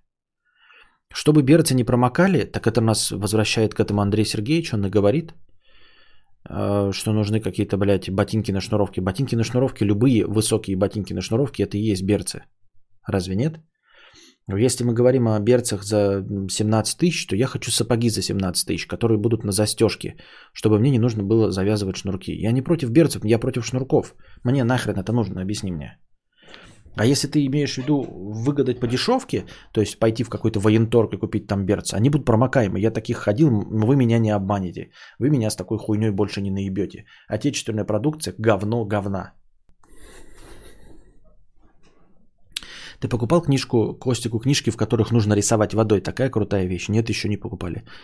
У нас такого нет вообще ничего близко. Ну, в смысле, еще даже не- не- нет, не видели такого.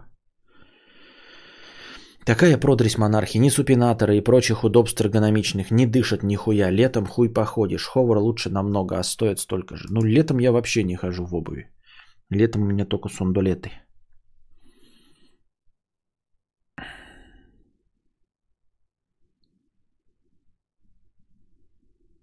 Берцы неудобные. Посмотри МБ Палладиум. Что такое Палладиум? Вы говорите там, типа, смотрите, что такое Палладиум? Это про что? Про электричество, книжка по фотографии. Или что? А, выбираем ботинки. Ты что, блядь, ёбнутый, что ли, блядь? 54 тысячи? Серьезно? Или это не Аня? А, нет, это вообще просто так открылось. Думал, блядь, нихуя себе. Ебать, берцы, еще можно ботинки от коньков или ботинки для лыж. Ребята, мне нужны сапожки непромокаемые. Вы можете мне найти сапожки? Хули вы мне шнурованное дерьмо, блядь, советуете? Вижу красивые вот эти палладиум. Выглядит модно, супер, молодежно. Я бы хотел себе такие иметь. Ну, блядь, реально, вот если надо поехать, например, в город и э, чуть-чуть по мокрому по луже пройтись от автомобиля и по торговому центру. Охуительный, да, заебись. Но у меня другие цели. У меня другие цели. Мне нужны сапожки. Сапожки без шнурков, чтобы одевать. Ну, либо шнурки бутафорские, чтобы легко и быстро одевать. Вот. И чтобы они были повыше, чтобы снег мне э, в щиколотку не забивался. На Лямоде, да, я вижу на Лямоде. Просто там какой-то, когда я в гугле написал Палладиум, мне почему-то выскочили, блядь, ботинки за 54 тысячи. И они даже не, не этой фирмы, Марсель. Ботинки в стиле милитари Марсель за 54 тысячи. К чему они мне, блядь? Они- Даже слова тут нет никакого. Палладиум. Откуда они взялось? Ну, ботинки типа модные. Они типа выглядят как прям модные. 54 тысячи. Ну, блядь. 50, иди ты нахуй.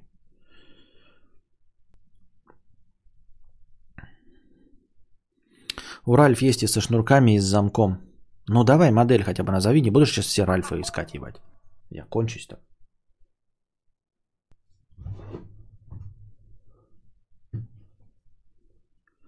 Так, он Андрюш что-то написал. Ну ты сейчас какую-нибудь, блин, свою торговую марку взял, которая есть только у тебя в жопе мира. Не, ну это коротенькие. Это же короткие. Но принцип надевания, да, с вот этими двумя крючками охуительно, да. Да, да, ты, если ты крючки показываешь, крючки охуительные. Посмотрите по ссылке Андрюшиной, заебись вообще. Блять, у меня что-то ступня чешется. Ступня именно. Вот, надевалка, да, принцип надевалка. Хочу вот сапоги с такой надевалкой. Вот, вот, блядь, это то, что надо. Это то, что надо.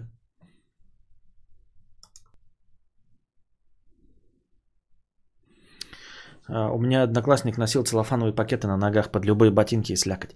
Да, конечно, есть у нас еще и эти, как их, а, как называется-то? Вот как вы думаете, ребята, я честно сейчас а, чешу ногу или я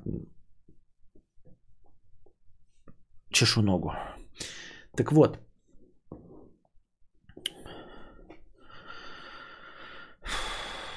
я забыл. Бахилы, бахилы. Но бахилы решают только, чтобы не промокнуть один раз. Бахилы не решают. Ты же не будешь все время ходить в бахилах. Это во-первых. А во-вторых, они не решают высоту. Мне высота нужна. Высота.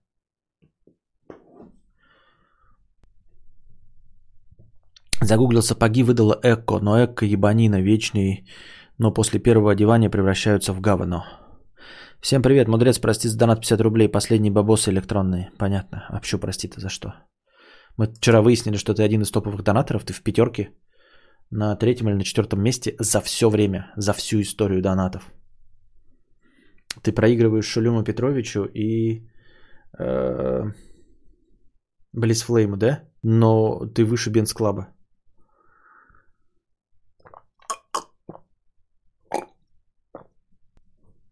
Рыболовный до пупка, да. Грибок чешешь. Ну почему сразу грибок? У меня там убивец до колена. Что сразу грибок?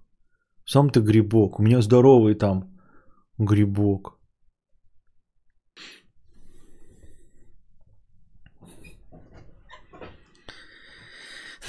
Надрачивать на ботинки.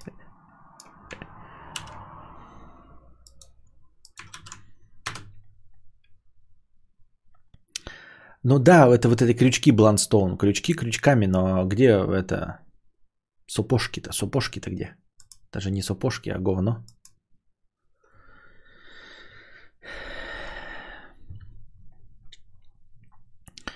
А, Ю, Юн Живон, 501 рубль, посидим еще. Спасибо.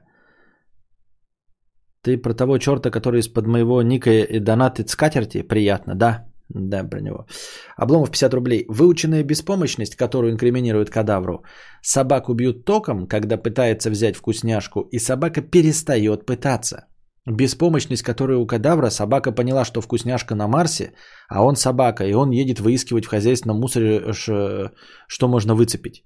Да, и даже, даже и, и, и еще плюс смотрит разные пути, как можно подойти к этому, к этой еде по-другому. То есть э, и принцип э, аксиома Моргана – это когда ты берешь корм, тебя ебашит током. Ты еще раз берешь корм, тебя еще раз ебашит током. Ты понимаешь, что эта система не работает, и что нужно принять правила игры. И ты такой начинаешь а, лизать ноги хозяину, чтобы он дал тебе корм. А, лезешь в мусорку, чтобы поесть. Вот. Э, Ждешь, когда кончится электричество, которое бьет еду. Ну, то есть используешь все способы, кроме непосредственного прикосновения к еде. Но при этом принимаешь, что именно с электричеством ты сделать ничего не можешь. У Шарифова недавно видео было про выученную беспомощность. Понятно. Ну, так, Ральф Хантер. Сейчас посмотрим, что за Ральф Хантер. Сначала Рикард Men's Boots. Ну, короткие же, блядь. Как... мой грибок. Ральф Хантер. Высокие мужские ботинки Хантера. Ну, опять ботинки. Опять на шнурках, ребята. Еще раз, вы вообще и, слушать могете на шнурках. Ботинки на шнурках. Мне нужны сапожки. Сапожки, ёпта, вы вообще шарите, что такое сапоги мужские? Пишу, сапоги мужские зимние. Сейчас мне выдадут картинку. Я просто картинку покажу, чтобы мне хуй, хуйту мне не пароли. Вот, сразу первая картинка показывает то, что мне нужно. Пошиба.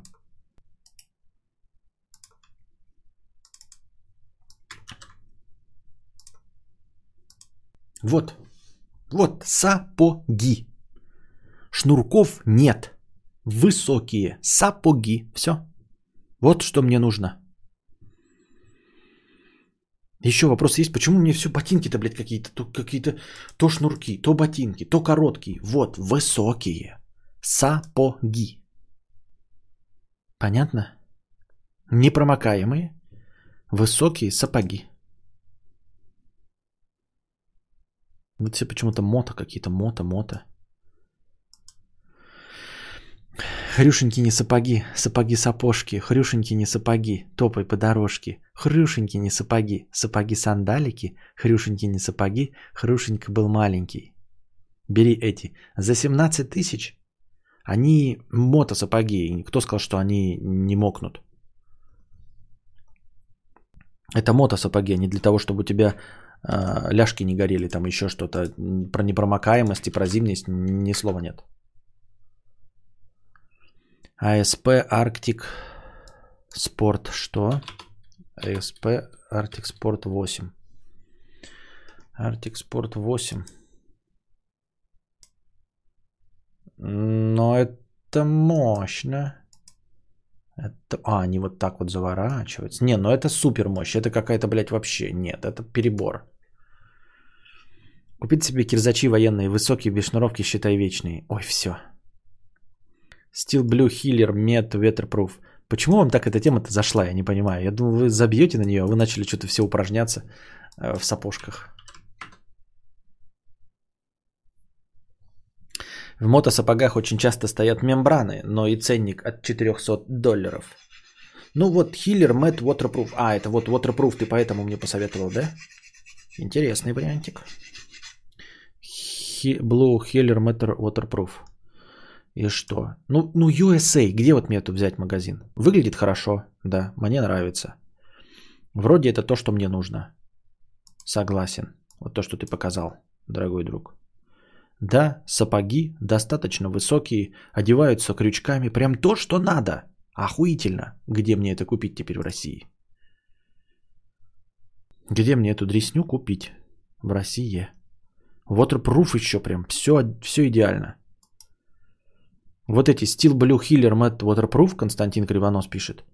200 долларов. Я согласен 200 долларов заплатить, но где же я их померить-то смогу? 134 фунта. Дутики. Нет, дутики не хочу. Полплойки. Полпот. Калоши. Winter Ultra Freeze Sport Edition Waterproof.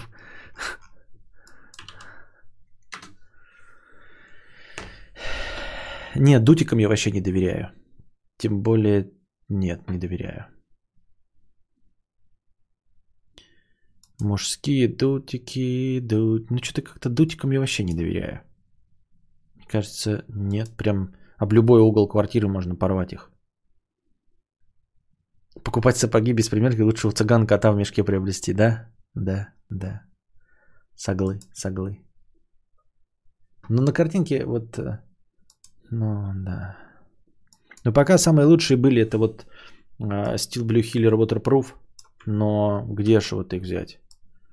Сейчас.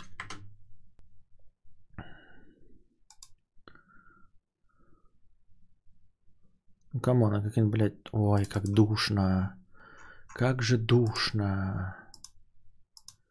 Почему вот, вот картинку открываешь, там размеры обязательно какие-то дрисневые, мелкописечные, блядь.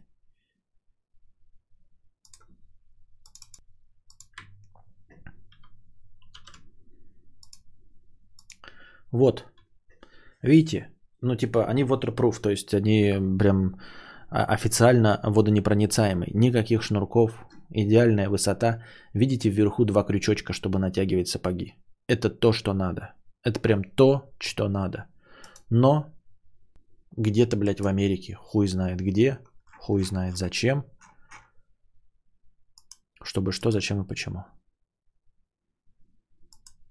Тут что-то написано очень даже не какие-то...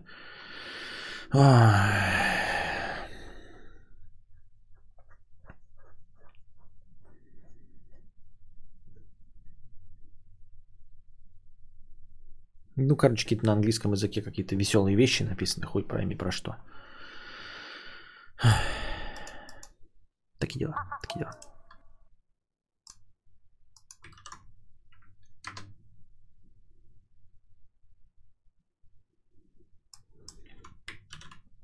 Это я себе копирую название, потому чтобы на них ориентироваться.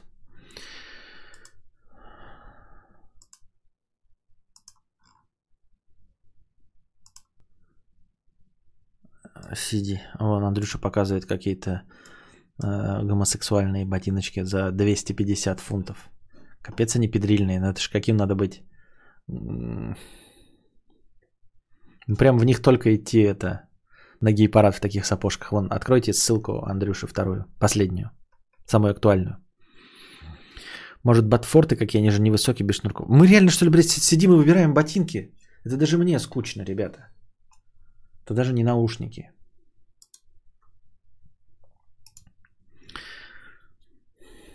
А что если рабочие спецовые смотреть? Нет, рабочие спецовые это, ну вот ты что показал опять какая-то модель, хрен пойми где возьмешь. А которая дешевка, спецовка, это говно просто. Вот то, что ты даешь, почему-то все ссылаются на украинские сайты. Они кроме Украины где-то существуют, эти бикап? Или это украинские? Ну, типа, блин, без обид, ребята. Но, к сожалению, а, по части качества продукции мы с вами братья.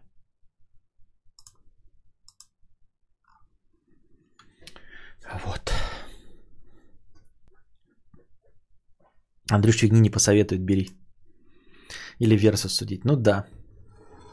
Big up human. так, ой, вся. А, Простыня текста. Давайте поговорим о женских проблемах. Давайте. Итак, ребята, наша постоянная рубрика Минстра. А нет, не про нее.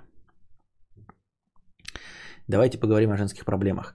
А, Вот ты сказал про грибок и свой убивец до колена, и меня в очередной раз триггернуло. Как меня достало, что нет никакого способа сразу знать, какой у мужчины член.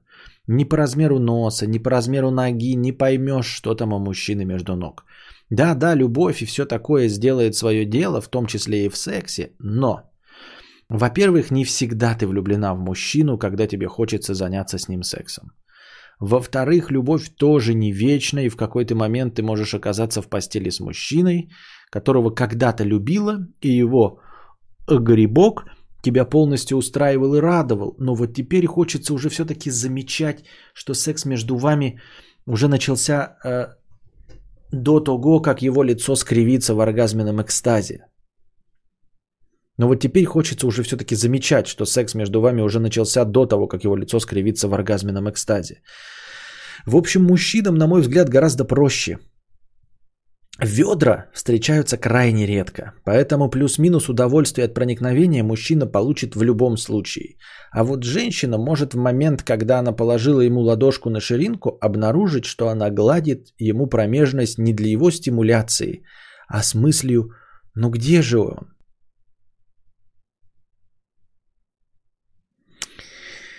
Я не знаю, мне кажется, что это враки. Мне кажется, что это не женщина писала. Я понимаю, что есть женщины, которые, эм, ну, типа, думают, что там размеры и все остальное, это нормально. Но мне кажется, что все равно женщины, которые эм, уперты в размер, они не так пишут.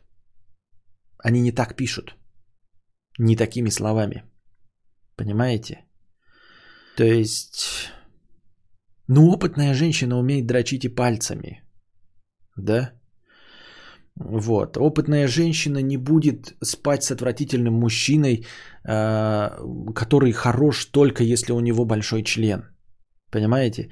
А глупая женщина, глупая реально женщина, которая думает, что вот размер это все, что нужно от мужчины, и все остальное не играет никакой роли, она не сможет написать такой содержательный текст. Она просто не сможет написать несколько абзацев текста. Это не потому, что мы женщины тупые, а просто вот конкретно такая женщина, она, скорее всего, будет, ну, тупая, понимаете, да?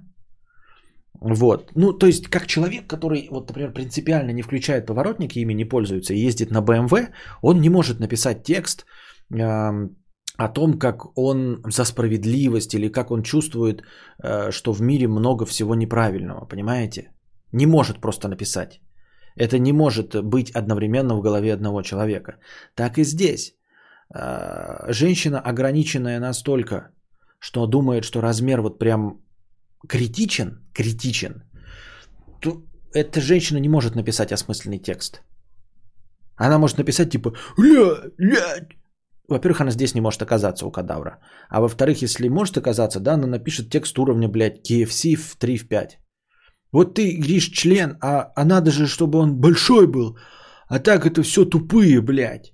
Ну вот, чё, нет, маленький член, чё ты трахаешься, 3 или в 5? Вот такой должен быть текст, понимаете?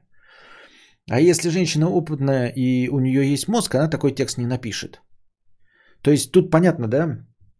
А, она сразу поймет, если она влюблена и член маленький, да, то она как бы не будет держаться за этого мужчину, когда все закончится, то есть не будет страдать от этого. Если для нее важен размер, то она как-то будет выбирать по-другому своих партнеров, да, для постоянного секса. И как бы ты ее не обманешь. То есть ты можешь, конечно, одноразовый секс не получить. Но вот женщина, которая вот выбрала, например, положим, да, и понимает, что ей нужно, что ей нужен там, например, 15-сантиметровый член. Она не будет жаловаться кадавру, потому что для нее это не будет проблемой. Потому что она попробует с мужчиной э, секс, увидит, что у него маленький член, она продолжать не будет, поэтому ее это задевать не будет, это не будет для нее проблемой. Для взрослой женщины не будет проблемой, понимающей, что ей нужно, что ей э, ш, э, маленький член. Потому что не глупая взрослая женщина сумеет определить, какой член у мужчины. Ну, по носу, не по носу, по каким-то другим признакам. Возможно, даже умная женщина, вот как это рассказывает нам трогаешь за ширинку и обнаруживаешь. Умная женщина потрогает за ширинку, поймет, что там нету ее целевых 15 сантиметров и сольется. И поэтому у нее не будет негатива, потому что это умная женщина, понимаете? То есть ты заранее, если ты умный человек, не купишь себе телефон, у которого характеристики ниже, чем тебе нужны. Если ты дурак, да, например, конченый, то ты можешь купить себе телефон, видя какой он есть, видя его презентацию, купить его себе, а потом писать, что а, ну, с того момента, как Стив Джобс ушел из компании, ни одной инновации нет. Все то же самое. Соотношение экрана к размеру э, фронтальной части просто удручает. Ника- ничего нового с, с момента смерти Стива Джобса нет. Используется только репутация Стива Джобса. Но если ты дурак, то ты такое можешь, да, ну типа купить, а потом такой, а, блядь, они на экране были вот эти экраны, вот они мне показывали в презентации, их можно посмотреть в хайрезе. Я этого не видел, потом куплю и кудахтаю в интернете. Это можно.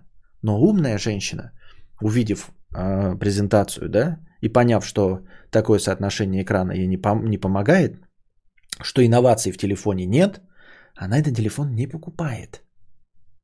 Поэтому она не будет писать разорительные отзывы по поводу айфонов, понимаете? Потому что это умная женщина. И также здесь получается, что э, в адекватности текста есть противоречие с тягой к размеру члена. Вот, я и все.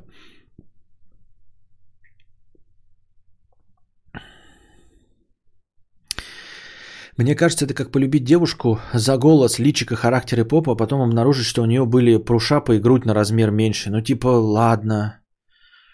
Ну, да, либо ты, короче, принимаешь и все отлично, либо если для тебя это так важно, и ты сумел, блядь, на это купиться, то ты дурак. Ну, то есть, если ты всегда знаешь, что тебе важен настоящий третий размер груди, или там настоящая жопа без накладных вот этих этих, и при этом ты не распираешься, что такое пушап и что такое там э, поролоновые прокладки, ну, иди лечись. Вот, например, мне не важно, да? И когда женщина с третьей грудью снимет два своих размера и окажется с первым размером, я скажу окей, потому что мне это не важно и все хорошо. Поэтому я не шарю в э, бюстгальтерах с поролоновыми прокладками, потому что мне не важен размер. Но если бы он был мне важен, я бы разбирался в этой теме, и меня бы на такую хуйню не купили. Но когда меня купили на такую хуйню, то есть мне нравится третий размер титик, я вижу, а потом оказывается, что там поролон, я такой, а что, бывает поролон? Логично предположить, что я дурашлеп. Поэтому я и говорю, нет ничего плохого в том, что женщины любит большие члены, да, какие-то. Но умная женщина никогда не попадется на маленький член. А одновременно умная женщина не напишет такой текст. Как-то так. Без обид, дорогой автор, если ты реально женщина, и для тебя реально размер важен, и ты до сих пор не научилась э, сливаться, увидев маленький член, ты до сих пор не научилась по каким-то другим косвенным признакам, кроме размера носа и размера ноги, определять размер члена. Если ты не научилась, э, трогая запах, увидев, что там ничего нет, сливаться, то ну что делать, что делать, я не знаю. Придется страдать, придется пропускать через себя тонны Э, мелкописечных грибочков, пока не найдешь своего убивца.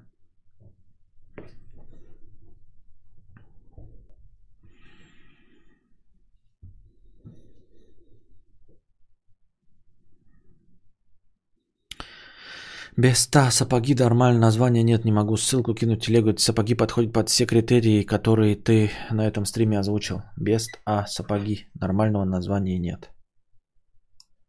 Офигеть, блин. Ну вот сейчас гляну, какую-то дресню какую-нибудь мне показываешь. Ну, сапоги, да. Не могу понять, где они.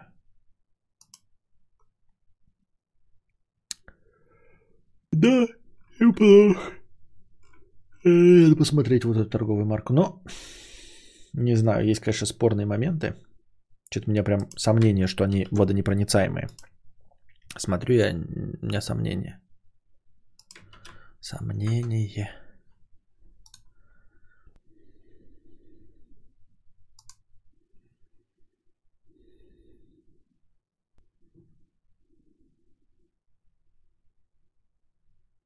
Вот Макс пишет, продает магазин. Ну, опять шнуровка, шнуровка.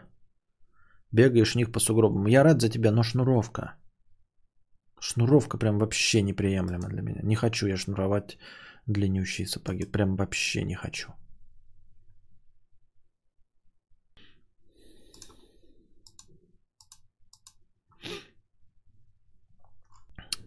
Так. А... Так ведро вам нужны двуручные, они и новые, я так думаю. Я не знаю. Я только ближе... Без обид, да, ой, вся. То есть я говорю, если такая правда, но тут надо учиться тебе просто. Учиться, учиться, еще раз учиться. Я только ближе к 30 узнал, что бывают фабричные лифчики с поролоном. Никогда не думал, что размер груди так э, нужен на живой настоящей женщине. Ничего не понял.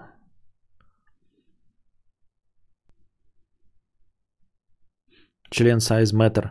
Если член size метр, поняли, догнали, член метр, все понятно. Шнуровкой наружу. Смерть Дану. Да-да-да. А, у них замок есть. Ну, посмотрю, если не забуду, посмотрю.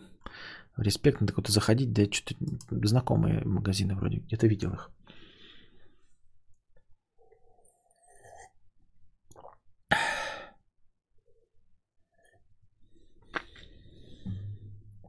Как это неестественно носить лифон? Неудачно, неудачно, наверное, если сравнивать с мужиком, у которого не болтается два шара перед лицом. Два шара. Что ты такое, мать твою, несешь? Что ты, мать твою, такое несешь? Непонятно. А, новости с темной стороны. Короче, ребята, есть такой инстаграм интересный. Не знаю, почему уже все знают о нем, но он до сих пор не забанен. А, инстаграм Капелла Атавола итальянский. Вот. А, на самом деле капелла Атавола переводится как хуй на блюде. А, значит, фишка в чем? Это кулинарный а, инстаграм-блог. Друже, записывай идею. Как вы поняли по названию хуй на блюде, они, у них на фотографии присутствует хуй. Вот, но не как-то завуалировано, он прям присутствует. Но любую модерацию проходит, потому что непонятно, что это хуй.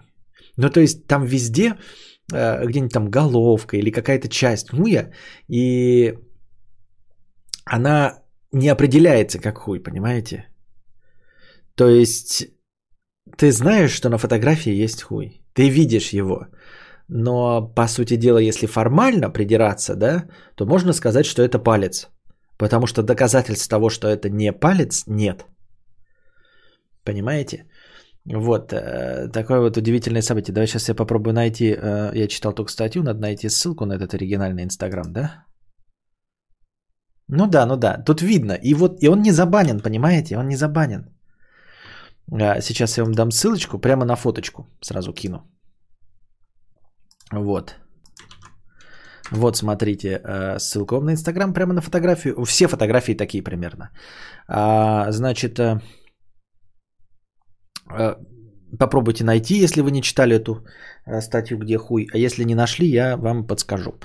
А, Добрый вечер, э, предзаказ... предзакастин э, PS5 Получавр. Как ваши дела? Да нормально.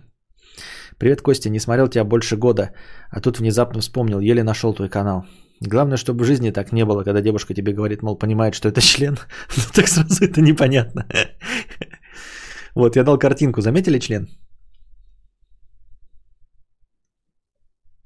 Да, Андрюша правильно пишет, за стаканом. Вот, если вы сразу не обратили, обратите внимание, он за стаканом.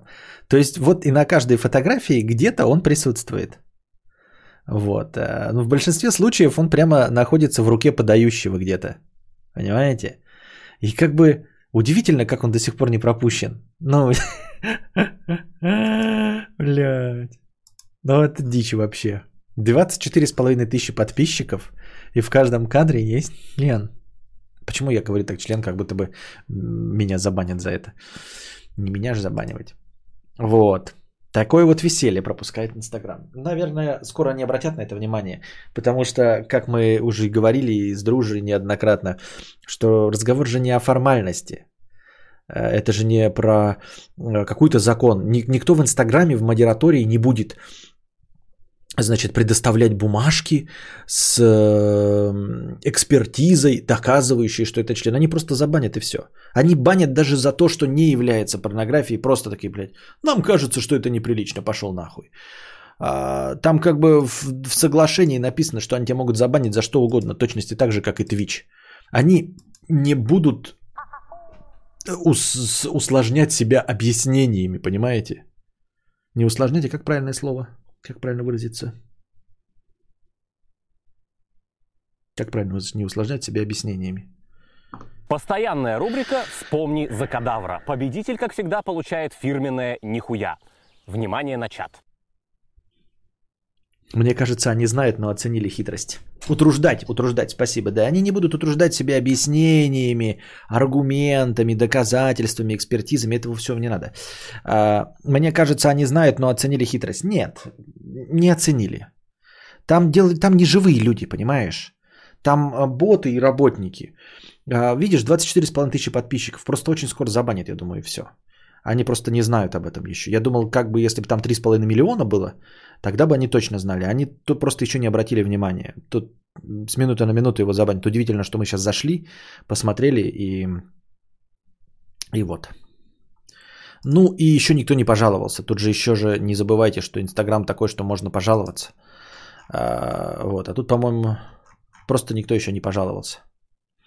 Рано или поздно пожалуются и будет конец. Вот такие дела. Значит, еще что у нас новости про это были, да?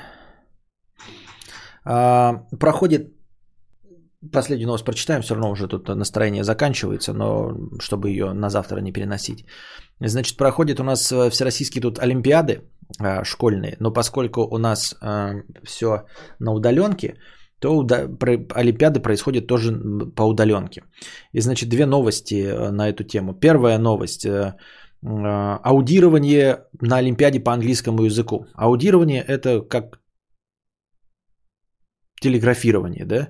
То есть восприня... восприятие английской речи на слух, как я понял. Нужно просто записать то, что ты слышишь.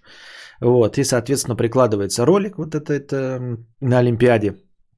Но проблема в том, что там не отключают на Ютубе э, субтитры автоматические. И автоматическая система субтитров просто, ну, Google э, выдает э, типа текст, подписанный в этих субтитрах. То есть можно, понятное дело, что он там не идеален, но большую часть он понимает. Даже время тратить на это не нужно. И даже если какое-то слово непонятно, он все равно его там из составных частей можно будет понять косвенно, что там написано. Вот такая вот фигня, вот так вот обосрались. Это первый обсер. А Второй обсер, на самом деле это не обсер, я сейчас объясню почему. Второй обсер это на Олимпиаде по математике. А, Выложили, значит, задание. Вот, как обычно. Ну и люб... участвовать могут все, кто хочет. И, значит, сразу же условия задачи появляются на особенном специальном ресурсе. Ну, типа, где ЕГЭ тоже. И с вопросом, типа, вот такая задача, помогите решить. А, Но суть в том, что организаторы Олимпиады оказались хитрецами, а, те, кто придумал задачу, и они написали заведомо два неправильных решения вот на этом ресурсе. То есть выкладывается задача, два специалиста, которые писали эту задачу, заходят на этот самый популярный ресурс и пишут реш... два неправильных решения этой задачи. Вот, и которые, очевидно, выдают, э, ну, этот способ решения, выдают тех, кто э, ищет решение в интернете. Вот и все. Ну и там пока результаты неизвестны, но говорят, вот потом завтра посмотрим, сколько будет дисквалифицированных олимпиадников. А, хитрая система. Хитрая система, действительно, если ты сам решаешь, что ты не будешь списывать э, с каких-то интернет-ресурсов. А другой вопрос, насколько я себя помню, да? Ну, типа, Олимпиада это повинность всегда была. Это всегда была повинность. Тебя заставляли идти, ты с этого ничего не получаешь. Только будучи большим энтузиастом нужно идти в Олимпиаду. Тебе это ничего не даст абсолютно. Какая-нибудь учитель, училка по математике не поверит, что троечник стал решать задачи. Вот. э, И если ты один раз, например, списал откуда-то каким-то фантастическим образом, то тебя отправят на какую-нибудь городскую олимпиаду, ты там обсеришься, и тебе все равно не поставят пятерку за четверть. Вот. Учителя четко знают, и там как бы у них нет никакой проблемы с этим, чтобы определить с тем, кто умный, а, а- а кто, а кто не очень. Вот, и насколько я помню, да, ты решаешь какие-то олимпиадные задачи, а, но типа, если есть возможность отмазаться, то ты сжигаешь свою тетрадь, чтобы больше никогда в этом не участвовать в балагане. Если есть возможность как-то, блядь, схитриться и пропустить, пока ты не дурачок. А там еще на начальном этапе, понимаете? На самом начальном этапе. Ну, то есть, пройдешь ты этот этап, а дальше ты по-любому спалишься. В этом нет никакого смысла. Тебе за начальный этап никто оценку в четверти не исправит. И как я уже говорил, практически все, кто участвовал в Олимпиаде, вот в моей молодости, я это помню, мои товарищи, э, это повинность. Это повинность и проявление исключительного энтузиазма. Исключительного. А тут, ну не знаю. Ну то есть, если действительно спалятся люди, которые э, вот в этой онлайн-олимпиаде э, своровали решение, то это просто дауны. Я считаю, что их не нужно не дисквалифицировать м, из этого, а просто вот прям в журнале, в школьном, где-то специальную графу ввести, типа, ну, умственно отсталый, отстает в развитии просто, который сам пошел на Олимпиаду списывать результаты, которые тебе ничем никуда никогда не помогут.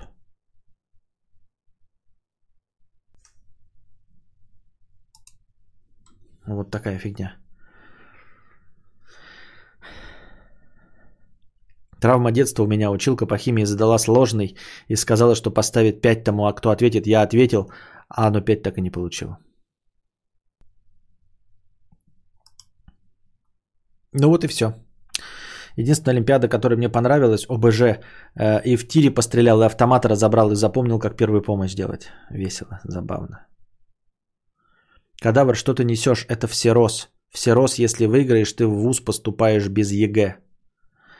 Да никто не будет, ну, а, блин, опять неумеха. Ты реально думаешь, что вот эти вот Олимпиаду кто-то будет онлайн принимать? Вот сейчас Всероссийская Олимпиада, если, вот, если мы говорим про одну и ту же Олимпиаду, если э, это про первый этап про всего этого шло, то ты реально думаешь, что вот человек прошел первый этап, он все остальные этапы пройдет, да? И что, если все этапы вот таким образом можно решить в онлайне, не приходя вживую, э, ты реально думаешь, что тебя э, примут в любой виз, вуз? Ты что, дурачок, ну, неумеха. А зачем тогда проводить? Просто потому, что нужно проводить. Зачем уроки проводить? Можно сидеть дома. Школьную программу, блядь, можно пройти за один месяц. Вообще-то, можно подождать, когда закончится ебаный, блядь, карантин, а потом всем вместе выйти в апреле и пройти всю школьную программу за месяц. Те, кто учится на дому, проходят всю школьную программу за год за месяц. А здесь нужно занять учеников. Школа – это тюрьма для продленки. Нужно занять ебаных здоровенных головорезов, пока родители на работе. Вот какая задача школы – занять э, великовозрастных дебилов. И, вме- и когда происходит карантин, а, никакой э, необходимость занять великовозрастного дебила никуда не пропадает. То что раньше его можно было держать в заперти в школе, то теперь его нужно сдержать в заперти перед компьютером. И для этого проводятся, блядь, лекции, хуекции, блядь, коллоквиумы, хуёквиумы, олимпиады, хуимпиады. Вот для чего. Школа единственно существует как, блядь, в время продленки. Как тюрьма для великовозрастных дебилов. Для чего проводится? А для чего лекции нужны, блядь, в онлайне? Почему нельзя прислать просто текст лекции? Почему нужно сидеть онлайн, неумеха? Давай тогда отвечай на мои вопросы. Почему учитель не может записать лекцию, просто записать, вот он что-то рассказывает, окей, да, положим, это воспринимается так. Почему он не запишет просто видеолекцию на полтора часа, подкаст Константина Кадавра, не выложит его в доступ, и все. И завтра э, будем проверять домашние задания, как вы послушали лекцию.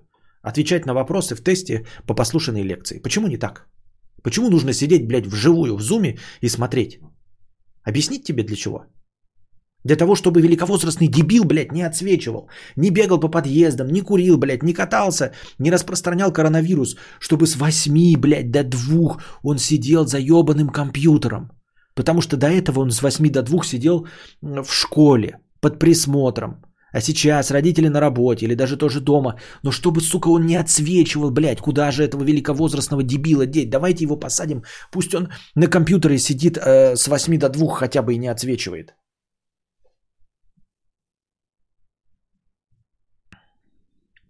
Там задания, блядь, они сами придумывают, и они очень сложные. В интернете на форуме кто-то тебе ответит, то, то тех, кто сам решает, еле-еле времени хватает. А тут?